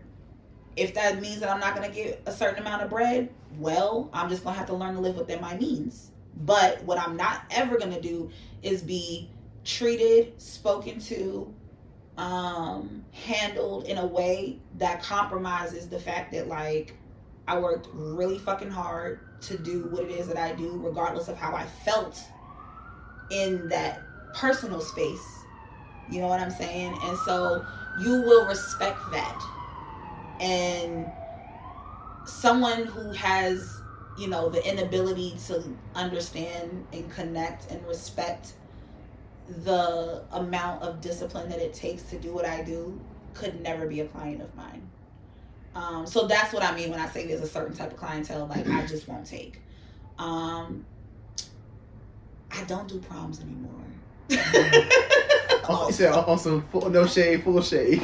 yeah, I love y'all. Congrats, class of 22. But yeah, no, I, I that's the one thing I won't do. And it's not because I don't want to do prom kids. It's because it's just a lot of volume. Like you find out, you know, a school finds out uh, you find your one student finds out that you're able to do makeup for you know one student. Of course, word gets around. You got six kids that are all going to the same prom on the same night that want you, and you're like, yeah, I don't know, you know. So that part of things, um, I definitely don't do it anymore. I just or just some like, nah, I done paid my dues, shorty. I'm good.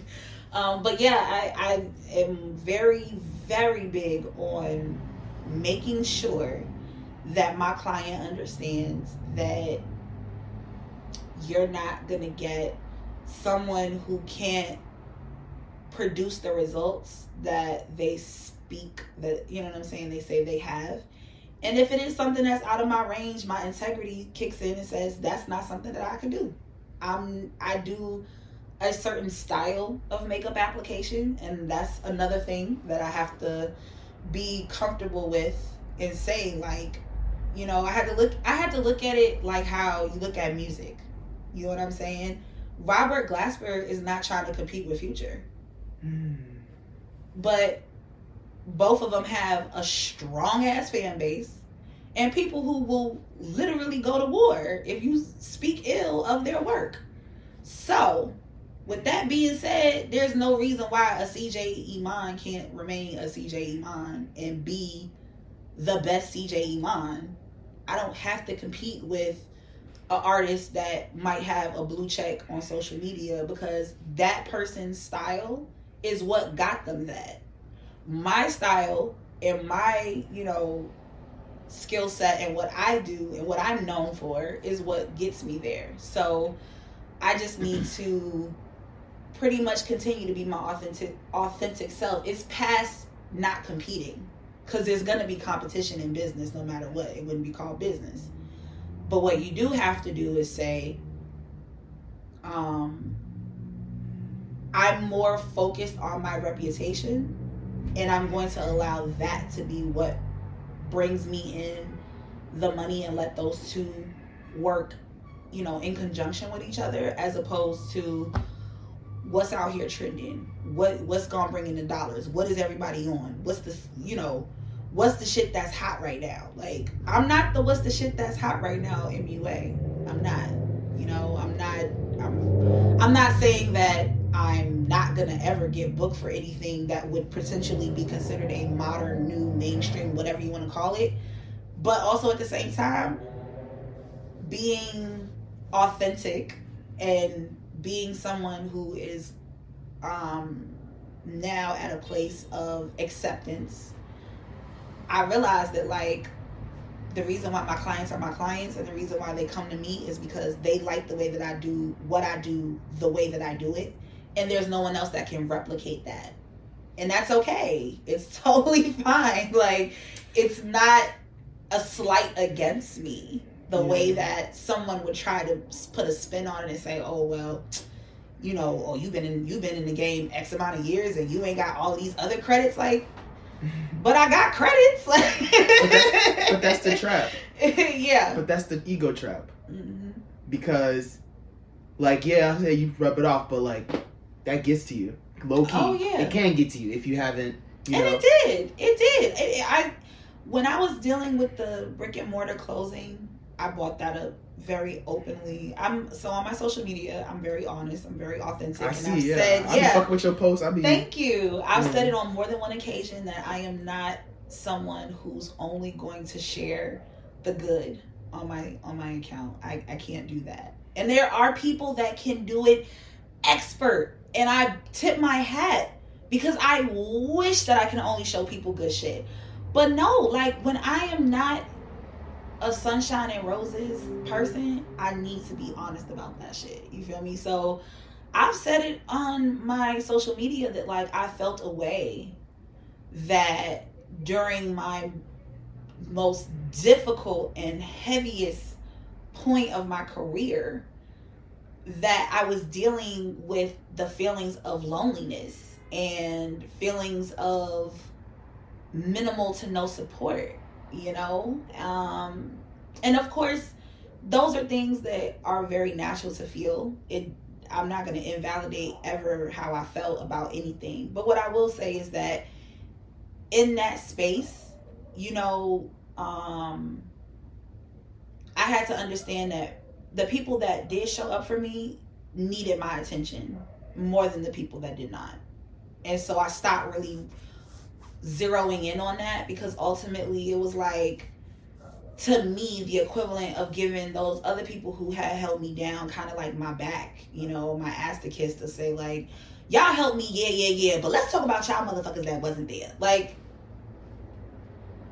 wow, you know. So, um, I just basically took that whole that whole experience and and just pretty much said like, at the end of the day, um you're gonna go through so so many fucking like emotions and and process and i also had to just kind of like check in recently with myself and say the same thing like hey just because the weather's changing because all of this happened in the very top of the year you know Mhm. and so just mentally you get fooled into thinking like okay seasons are changing time is going by this was a while ago. No no no this is still very fresh.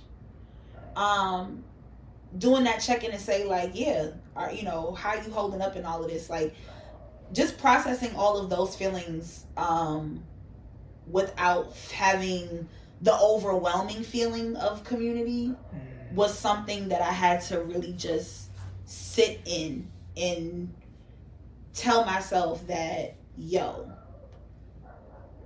yeah you feel a way about this shit.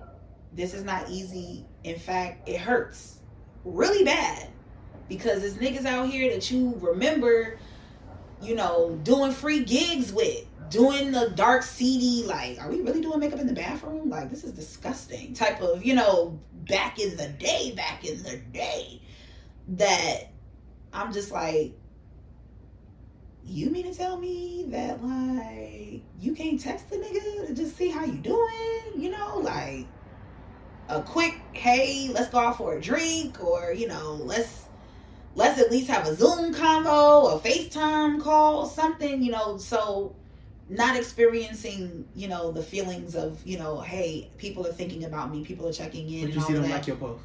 Hmm? You see them like your post. You, you see them. Oh, yeah. You see them know what Oh, you going yeah. through. Yeah, that shit was a special kind of hell. Definitely was.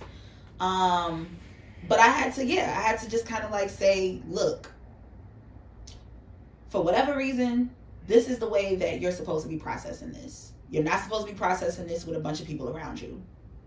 It fucking sucks. It hurts. Say how you feel, express the feelings, acknowledge them, and do what you got to do to move through them. Don't get over them, but move through them. Because at the end of the day, you know, getting over something takes time. So don't sit here and try to push yourself to block out whatever. Um, but work through shit. You feel me? And be okay with the idea of removing yourself from, you know, being in close proximity to people who hurt your feelings. And that's okay. And, and a download I just got right now is literally, it's coming full circle. Mm-hmm. You know, like even you describing your personality, like your mom, like oh she's we're not gonna have a problem with her being an introvert. yeah. You know? Yeah. And that's that's that that's that nurture. Yeah. that's that's you and it's like people, people, me, me, not people. It's like that. So it's like and it's like even okay, cosmetology, you know, okay, I'm good at this. Mhm. Accolades, you know, Yeah. big shows, big events, so and so, network, you know, whatever.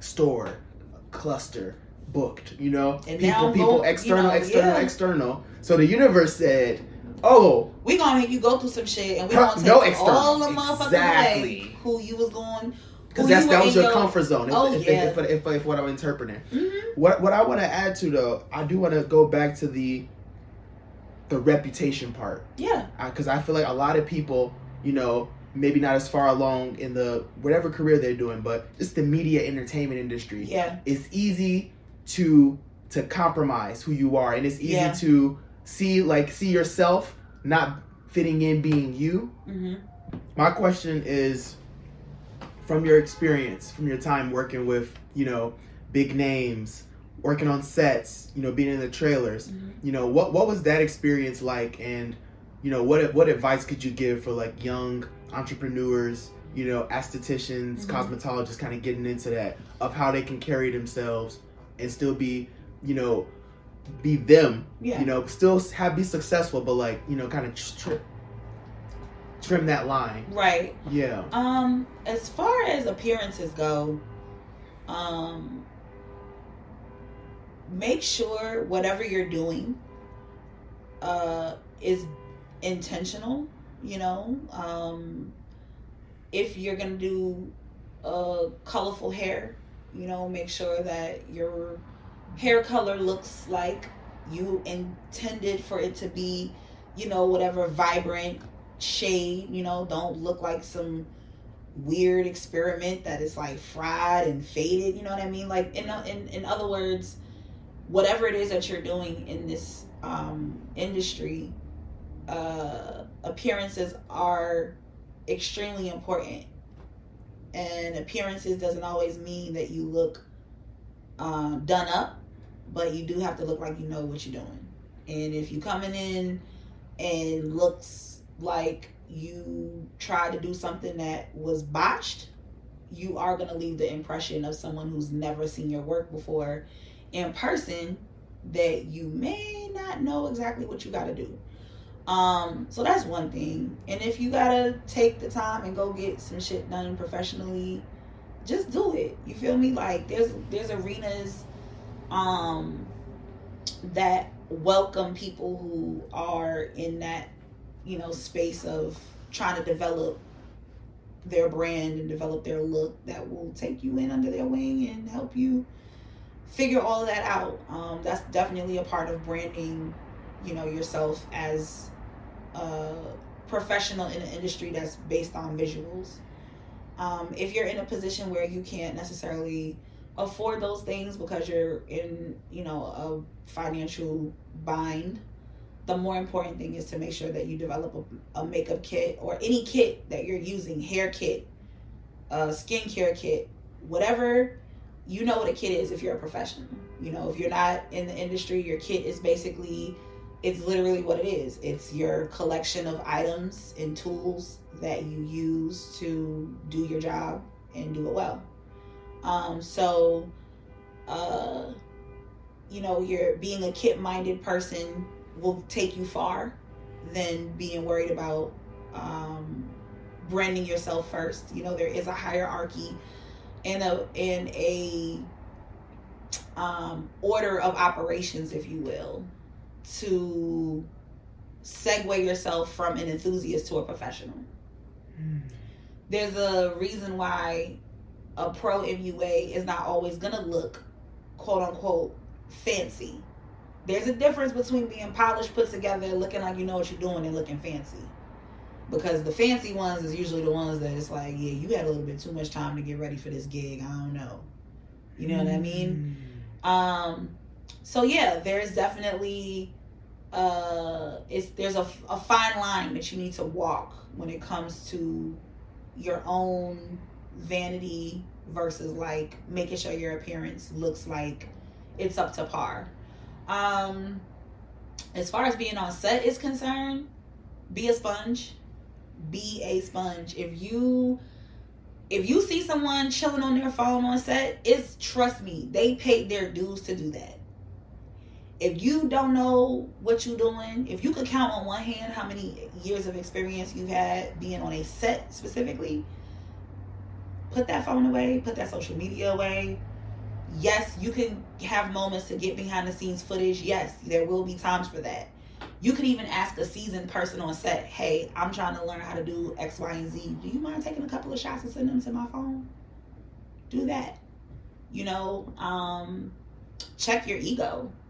Check your ego in any uh, production that you walk on, whether it's uh, in person, you know, event or a fashion show or um, you know, whatever. Check your ego because I can guarantee you there's somebody in that room that can probably do your job and four more jobs seamlessly and you wouldn't know it because they in there chilling. You know what I'm saying?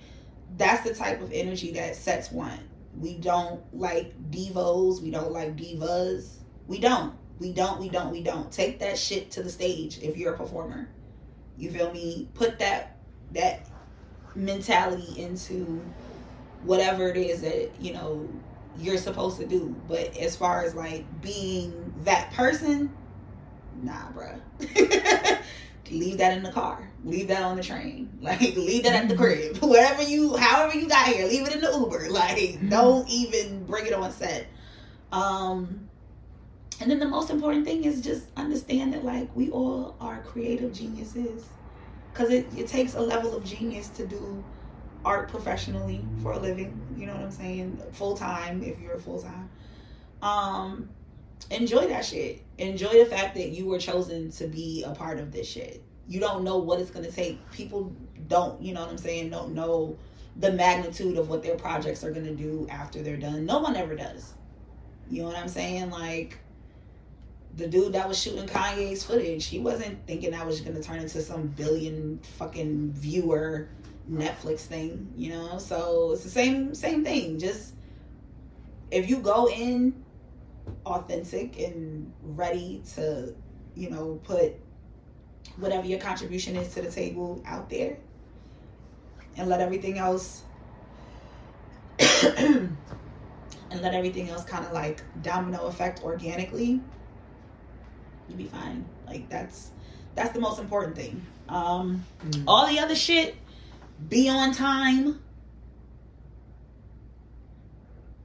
God, if I could say that in all caps, I would. Mm. Yeah, be on time. Um, be personable. Good morning. Good evening. Like, I can't tell you how many productions I've been on where the only people that are speaking is uh, HMUA because everybody else is just grumpy and in, introverted into themselves. And I mean, folks warm up, but it's just like, come on, man. I don't want to always be the icebreaker, you know. So, um, yeah, just for us, I'll say this. I don't work with every hair stylist and every makeup artist in the city, no. But the ones that I do work with, I've been working with them consistently for enough time where we know what our energy is that we are wanting to bring to a gig. So if the set is all and their whatever vibe that they got going on, trust and believe wherever hair and makeup is at, we over there kicking it. We know what we're doing though. We know what we're doing. And that's the big thing. In order for you to get to that point where you kicking it on the clock, you got to know what you're doing. Like if you need a little more work, a little more polish, maybe the music on a lower volume. You know what I'm saying? Maybe we don't sit down when uh the talent is going on in front of the camera. Maybe we follow the talent to go see what it looks like in the light so that we can go and be ready if the director or whoever says, "Hey, we need hair, we need makeup." Um so that's that would probably be like my most like basic of the basic gems to drop. Um, also, you know, there is definitely such thing as paying your dues. So, if you're trying to get started, um, just expect to be paid not that much, if anything at all, at certain you know levels of experience. It's not fair, but that's the reason why a lot of artists start out with a side hustle and you know do the art as like divided up you know divide up their time do it in their free time that's part of the reason why because at the end of the day these production companies that have these real budgets that you can start saying run my checks they're like well prove to me why i should run my check. And it's not fair. It's not fair. I'm not saying that it should be this way. If it was a perfect world, you'd be able to like do all of this artsy, you know, skilled shit when you were in high school and graduate and go find you a paying job just like everything else. But in the art world, it don't work like that. You know, in the movie world, it don't work like that. Same thing with pretty much anything that requires you to modify a person's appearance. You're gonna have to show that you know what you're doing. You know, um, so that's a big one that unfortunately does leave a lot of room for you know people to be overlooked because if you're not putting your name out there you know i i remember being that person when i first got to chicago i didn't know anyone at all except my mama and i was you know, brave enough to go on that good old internet and find free and experience, you know, you'll get your, what is it, trade for prints hmm. type of work where you do the makeup and they give you your pictures. The compensation is the pictures back. Uh, so, I mean, hey, if I could do it, and I'm from, you know, a big ass city where folks will cut their eyes and, you know, pretty much cuss you out for asking what time it is like if I can do it, you know, that I think that the next one can do it too. Um, until the system changes, if there are people that want to, you know, change the way that uh, makeup artists get their start, or you know, anyone that's in that field. I my I keep going back to makeup artistry because of course that's the one that I have the longest yeah. experience doing. Um, yeah, that would basically be my advice. Now, what I will say for those listening that are not black y'all need to learn how to do our everything. y'all do. Y'all need to learn how to do all of our shit. Everything. And don't just half ass it. You need to have the same products in the kit that we need. You need to have the tools that we use. You need to have everything.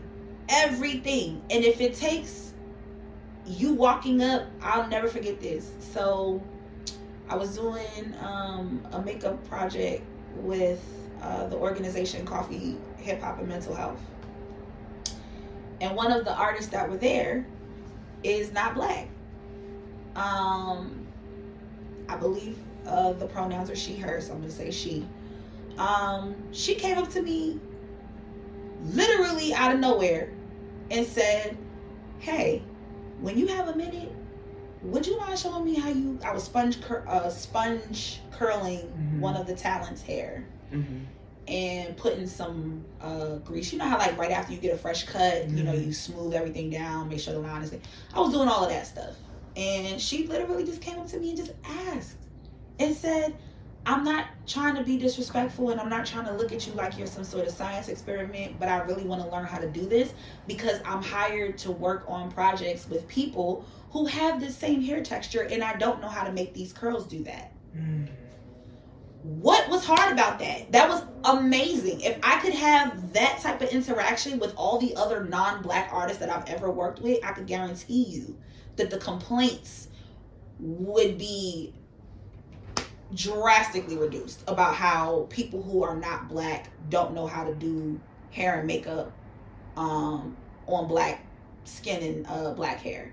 You know, and it also trans translates over to the fashion world too um, which again is how you know everything with the whole body love um, advocacy that I've become involved with has happened.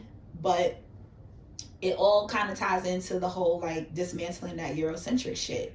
And the best way to do that is to figure us, learn us, learn us. You know what I'm saying? Like not figure us out, but like learn us, or should I say, learn what you need to know and understand in order for us to feel just as comfortable as the people who you make feel comfortable because you resonate and they look like you.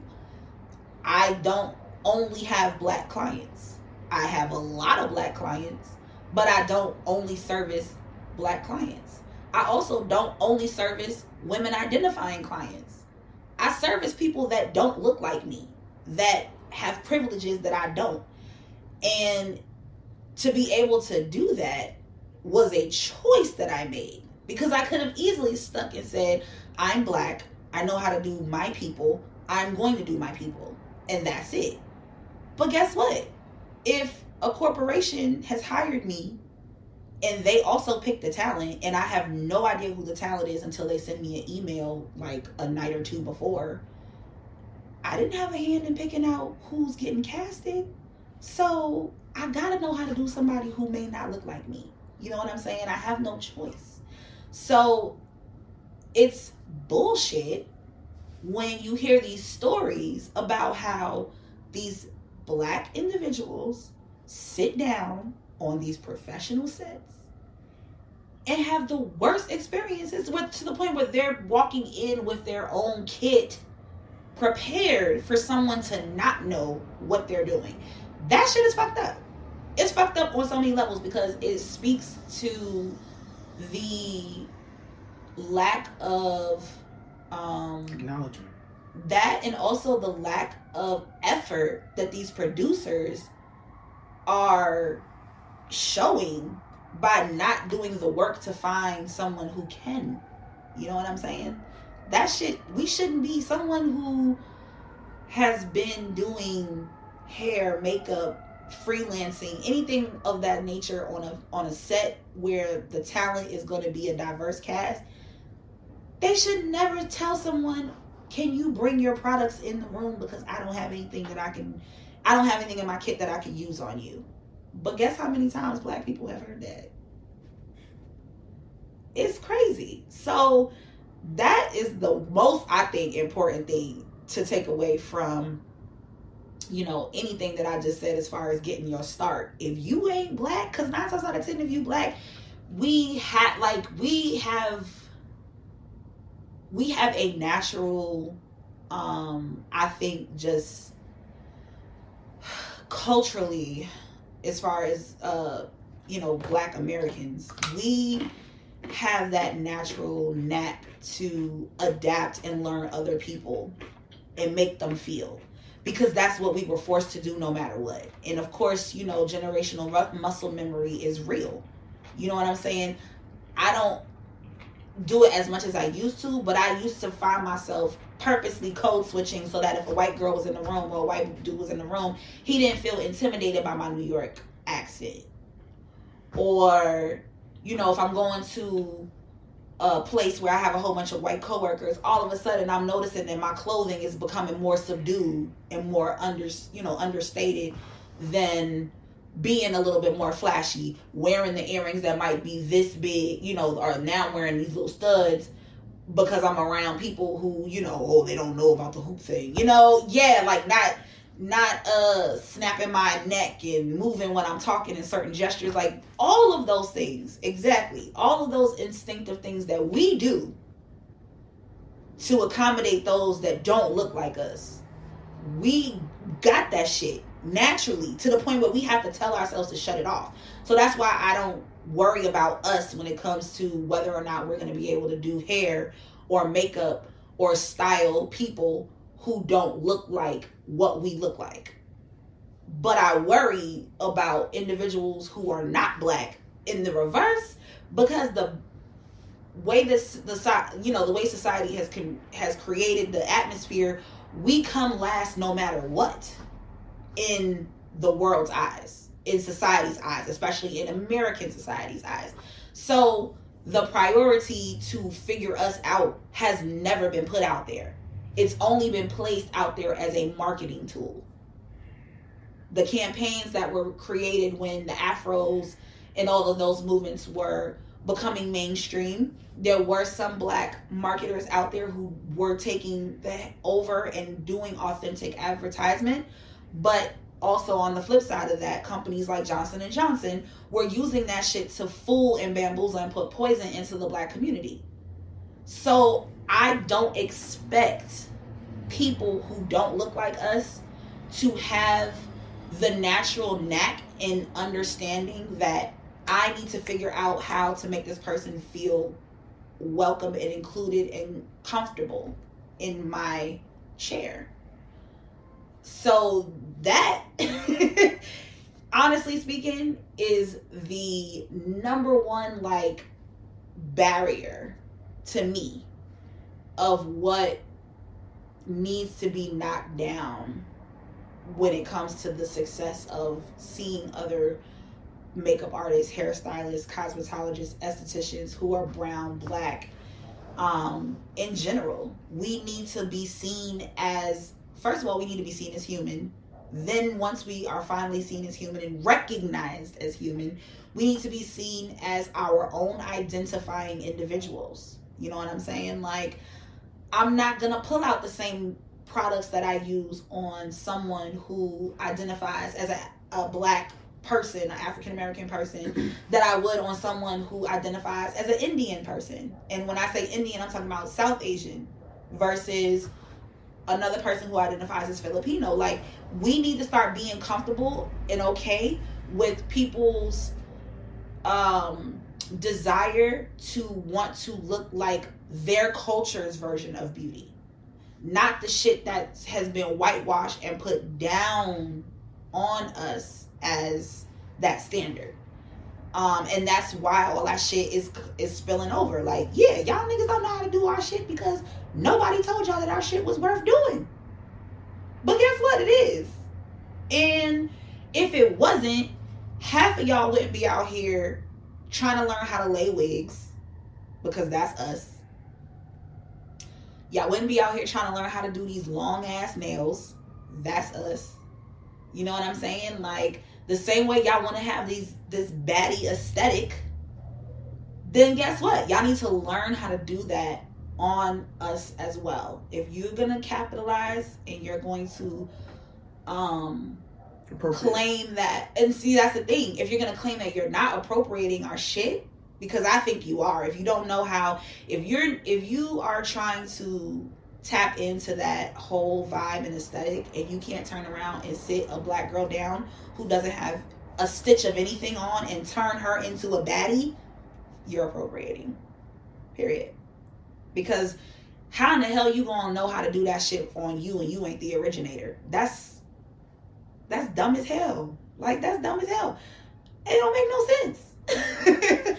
so for me, I think really that would probably be like mm. up there with you know making sure your kit is fully stocked and clean and mm. hygienic like one and two. Like they mm. actually are the same level of importance um when it comes to try at least trying to make money off the shit. If you ain't trying to do you know if you trying to just do this shit on your personal time and you want to like whatever like you're free to do that. That's your business. But i'm speaking to the people who are considering or who have already started taking that particular skill set and is now offering it as a service on a professional level. Yeah. No, and th- thank you so much for sharing that. I love that, and I love especially the last part of that, just bringing things full circle. And it's like, and I love how you ended on service. Oh yeah. That's what it's all about. It, it's and I love how you mentioned, and I'm tying all these strings together because that's how my brain works. I'm tying how you mentioned do the shit for free at first, right? And how it comes back to the service part. And I feel like they're like on two sides of the spectrum, but they're disconnected. Somewhere along the line, they're disconnected. And then that ties into how we treat each other. That mm-hmm. ties into how the producers don't have a goddamn kid. That ties into how have you have these non-black people, right, not knowing how to do black makeup, right, or these cultures, you know, doing not being able to do how other people's cultures. Mhm. It's it's the service aspect. It's the people. Yeah. People are only looking in for themselves. It's, it's it's it's it all goes back to like what is your bigger picture? Too many people like like you're finding your bigger picture. Yep. Body love, Yep. advocate. I'm finding my bigger picture. Yep. Um, mission statement. You know, impact.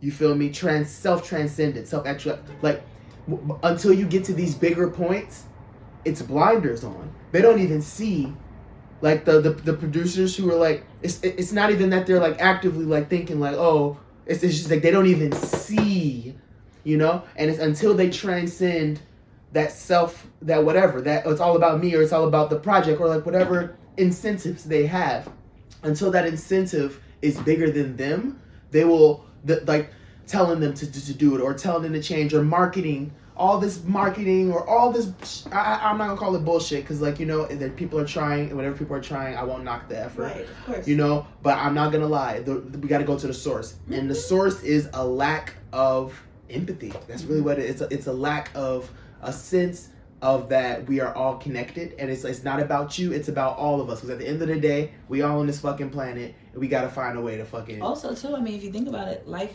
imitates what, or art imitates what? Mm. Life? Yeah, i art. never know which one It's called art. I Yeah, they say so. they say art imitates life because Mm. art is what's created, and so yes, it's an imitation of what the experiences of the artist, which is their life. So, if you think about that, it makes sense that there's a lack of of uh, desire and a lack of inclusion because in this country specifically, life for us is very out of the fringe. Like we are not included in nothing that happens in this motherfucker.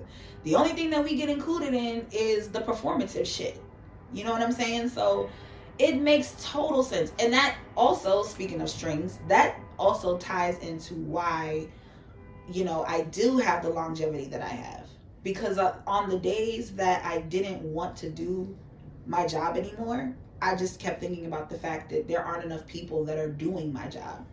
And I'm like, okay, I'm gonna get up and do this another day because I'm I'd rather I'd rather have a bad day and continue to do it than to just walk the fuck away from it completely and then continue to see the disaster that is of artists that are claiming that you know oh i know how to do everyone and then you got folks out here you know feeling like they want to crawl and hide because they couldn't stand how they look when they got out the chair you know? So um also too i just know that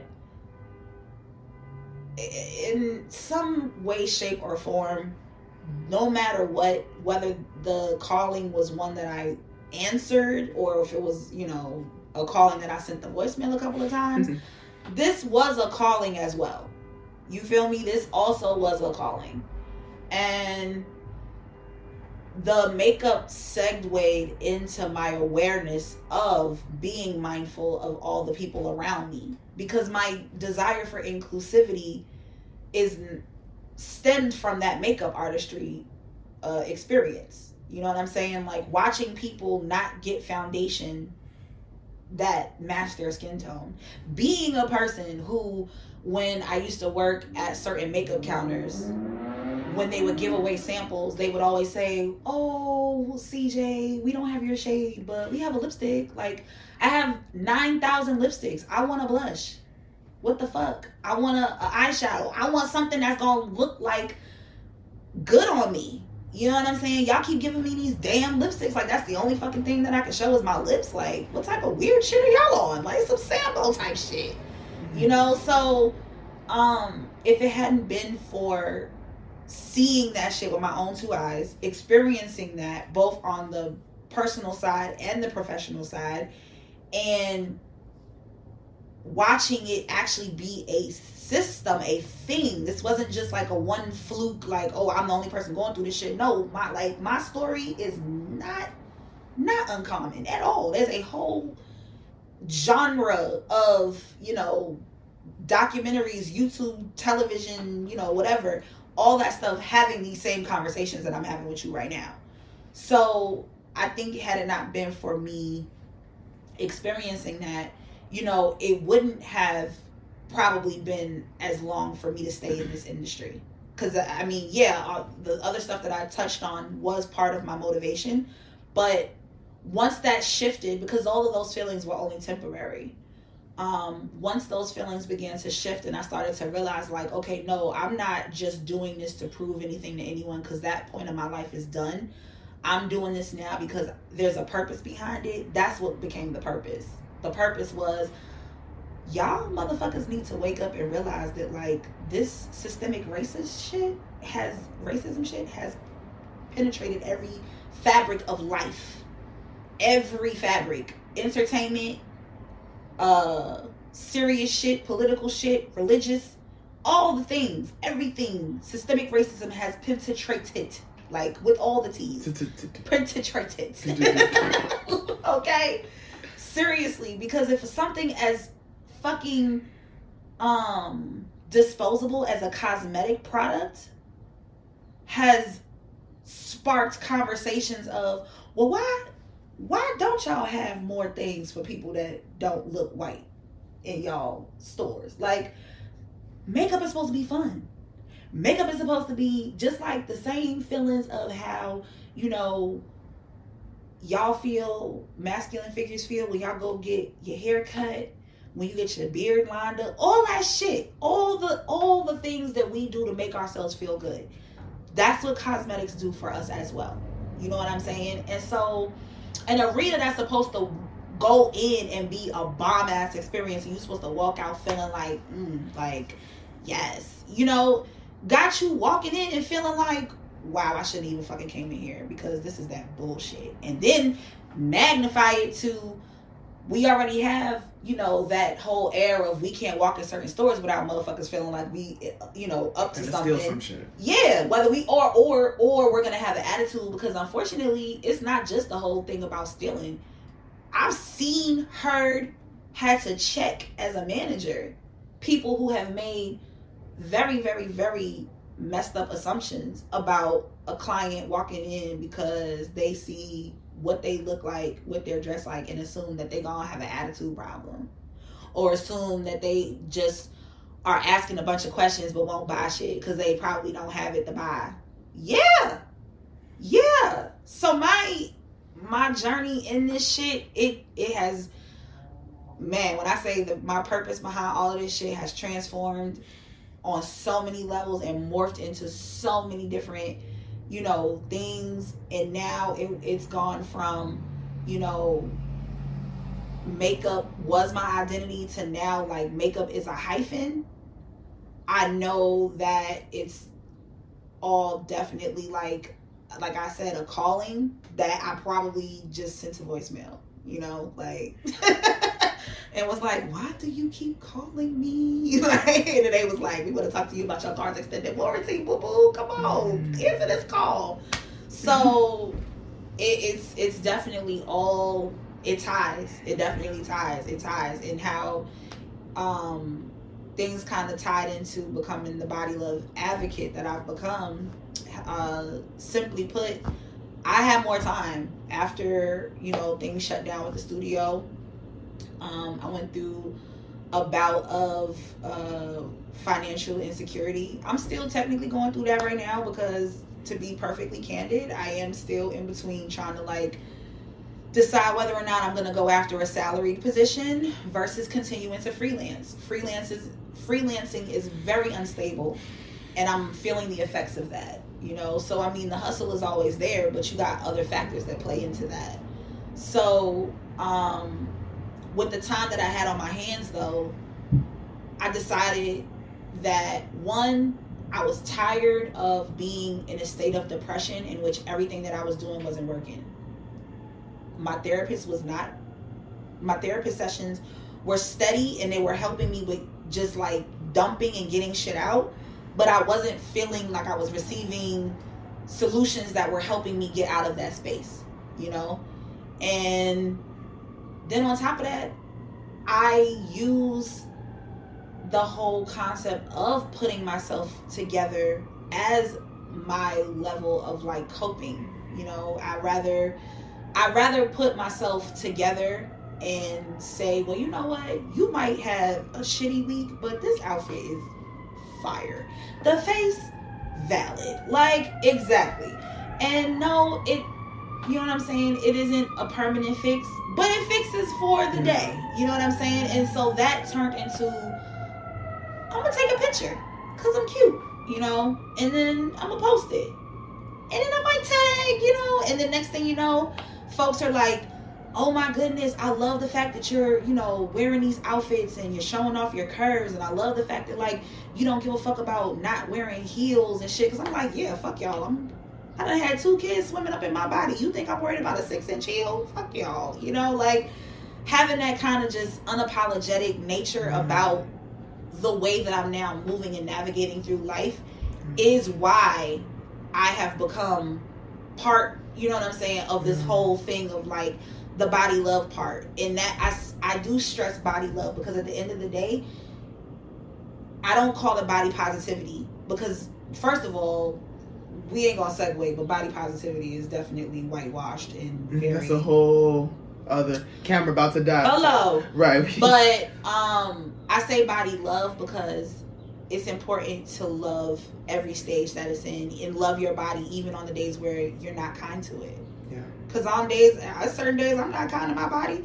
And that doesn't mean kind as far as like what I'm eating and things like that. I'm talking about if I'm overworking, if I'm trying to push through being sleepy, you know, I got a time where oh maybe I need to sit down, but I'm just like, nah, I gotta just I got things to do you know? So that's what i mean when i say body love loving loving the transformation. Because yeah people some people start out their life slim and end up thickening up. Some people get thick and end up slim. Like you never know. Body love if you're trans you know if you're a trans person and you're transitioning body love through your stages. Body love through whatever. Because at the end of the day the body that you have that's it. You only get in your one shot. Whatever happens to it is what's to happen to it. Whether it's something that happens naturally genetics whatever or a you know accident natural disaster whatever. You just got to love that shit you know? And that's not easy. Love for loving on your body looks different for everybody as well. Um and so yeah i just started documenting that process. Now you know i'm back dancing um I saw that. Yes. I was yes stalking your, your gram. You feel thank me? you thank you You know what I'm saying? Drop a little Shout out Body Confidence for Queens. I love y'all, Moco. Mwah. Um, shout out. uh, but yeah, no, I'm I'm back physically moving my body again. I've Yeah. On separated, the call, you're always working out. Say, get back from the gym. and it and it really is a stress reliever because I'm a mother of two, and I'm a single mother, and they get on my fucking nerves as much as I love them. You know what I'm saying? So instead of me hollering and hooping, I'm going to the gym, sweating and twerking. You know, and coming home and saying, "All right, you know what, mommy's too tired to yell." So let's just take a bath, go to bed, call it a night. You know what I mean? So it's and I'm loving my body through that. I'm loving loving the fact that you know here I am on just shy of my 37th, I'll be honest, birthday, and you know I'm feeling more physically fit than how I felt before I had my kids. You know, and that's a new experience for me. And it has absolutely nothing to do with anything that is fat phobic or number or scale driven. And I'm proud of that. And I have now developed a new love for that part of, you know what I'm saying, this Yeah. journey. Mm-hmm. So, yeah, body love, that just basically means in general, wherever you are in your in your process, embrace it. Be happy, own it. If you're not happy, that's okay as well, as long as you're not hating or loathing or dwelling on the things that have absolutely nothing to do with you and your form. Because that's some shit that was projected on you period. You know what i'm saying? Like Yeah. all of the hangups that we have about our bodies have nothing to do with what our bodies are naturally designed to do and everything to do with the perception that a motherfucker who don't live in your skin has to say. And that makes no sense to me. You got a problem with me because my stomach hangs over my legs. Nigga are you dumb? It's, like it's your body. you're not walking around with my belly. Why are you mad? Like It's this shit's stupid. It's yeah. It's it, it really is and it's also just a it's a sad reality that white supremacy european european standards of beauty and racist ass health quote unquote practices have become so penetrated in this country that that anything that goes against that is seen as problematic that's really fucked up. And the people who get the hardest hit with that are fat black women. Period. Yeah, and then that's that's a whole that's the whole thing, like just getting into that. Yeah. And I, and I appreciate you for, for talking about that and and yeah, like my my motto is like we are all spiritual beings having a human experience. Period. And everybody's experience is unique to themselves. Yes. But at the same time, I like the unity aspect is that all of our lives, just like a tree in the soil, you know, it's connected by the roots, right? You got the nutrients, the nitrogen, and then the shoots, the roots shoot out, and you know, so it's like there's that network. At the end of the day, it's a fucking tree. So the tree is all of us, but then we do have those little shoot off in the network. But the thing is, one plus one is not two. One plus one is three.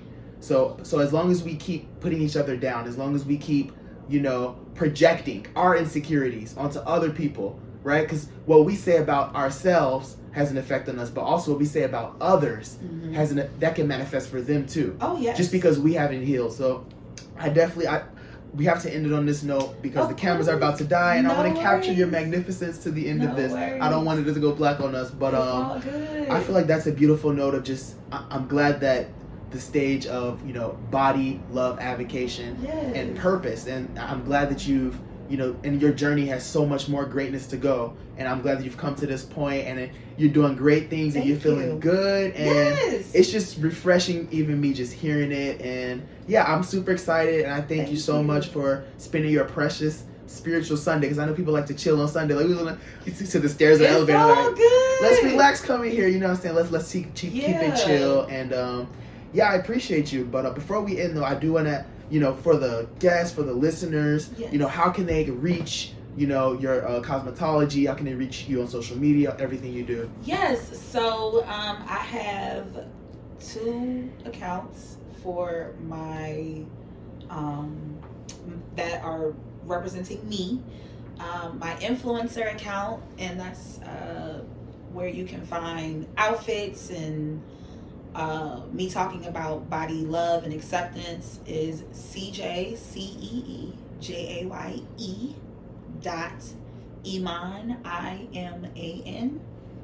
And then if you want to follow me um, for my work related uh, business, all makeup only, skincare only posts, it's at CEO dot C E E J, so CEO Ceej.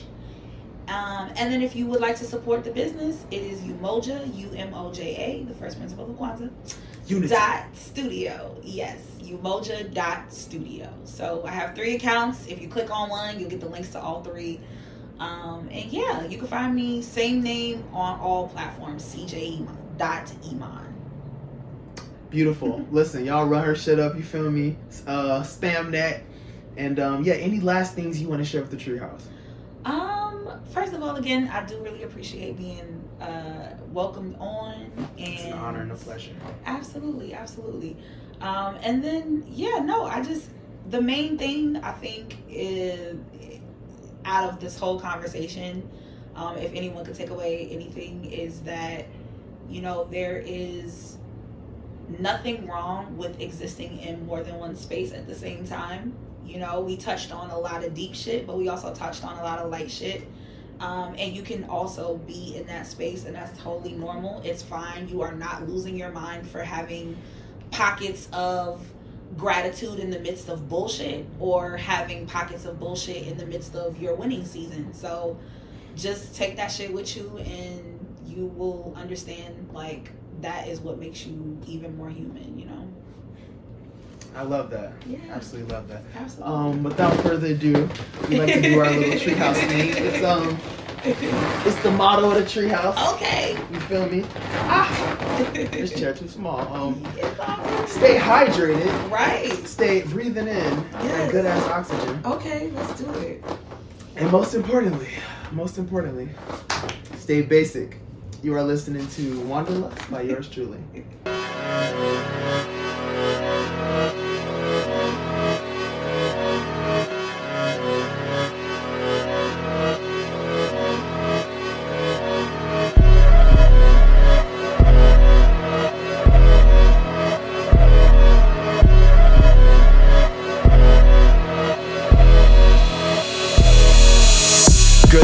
toxic, but I'm into you. Let's drop so that the shit may be a sheet or two.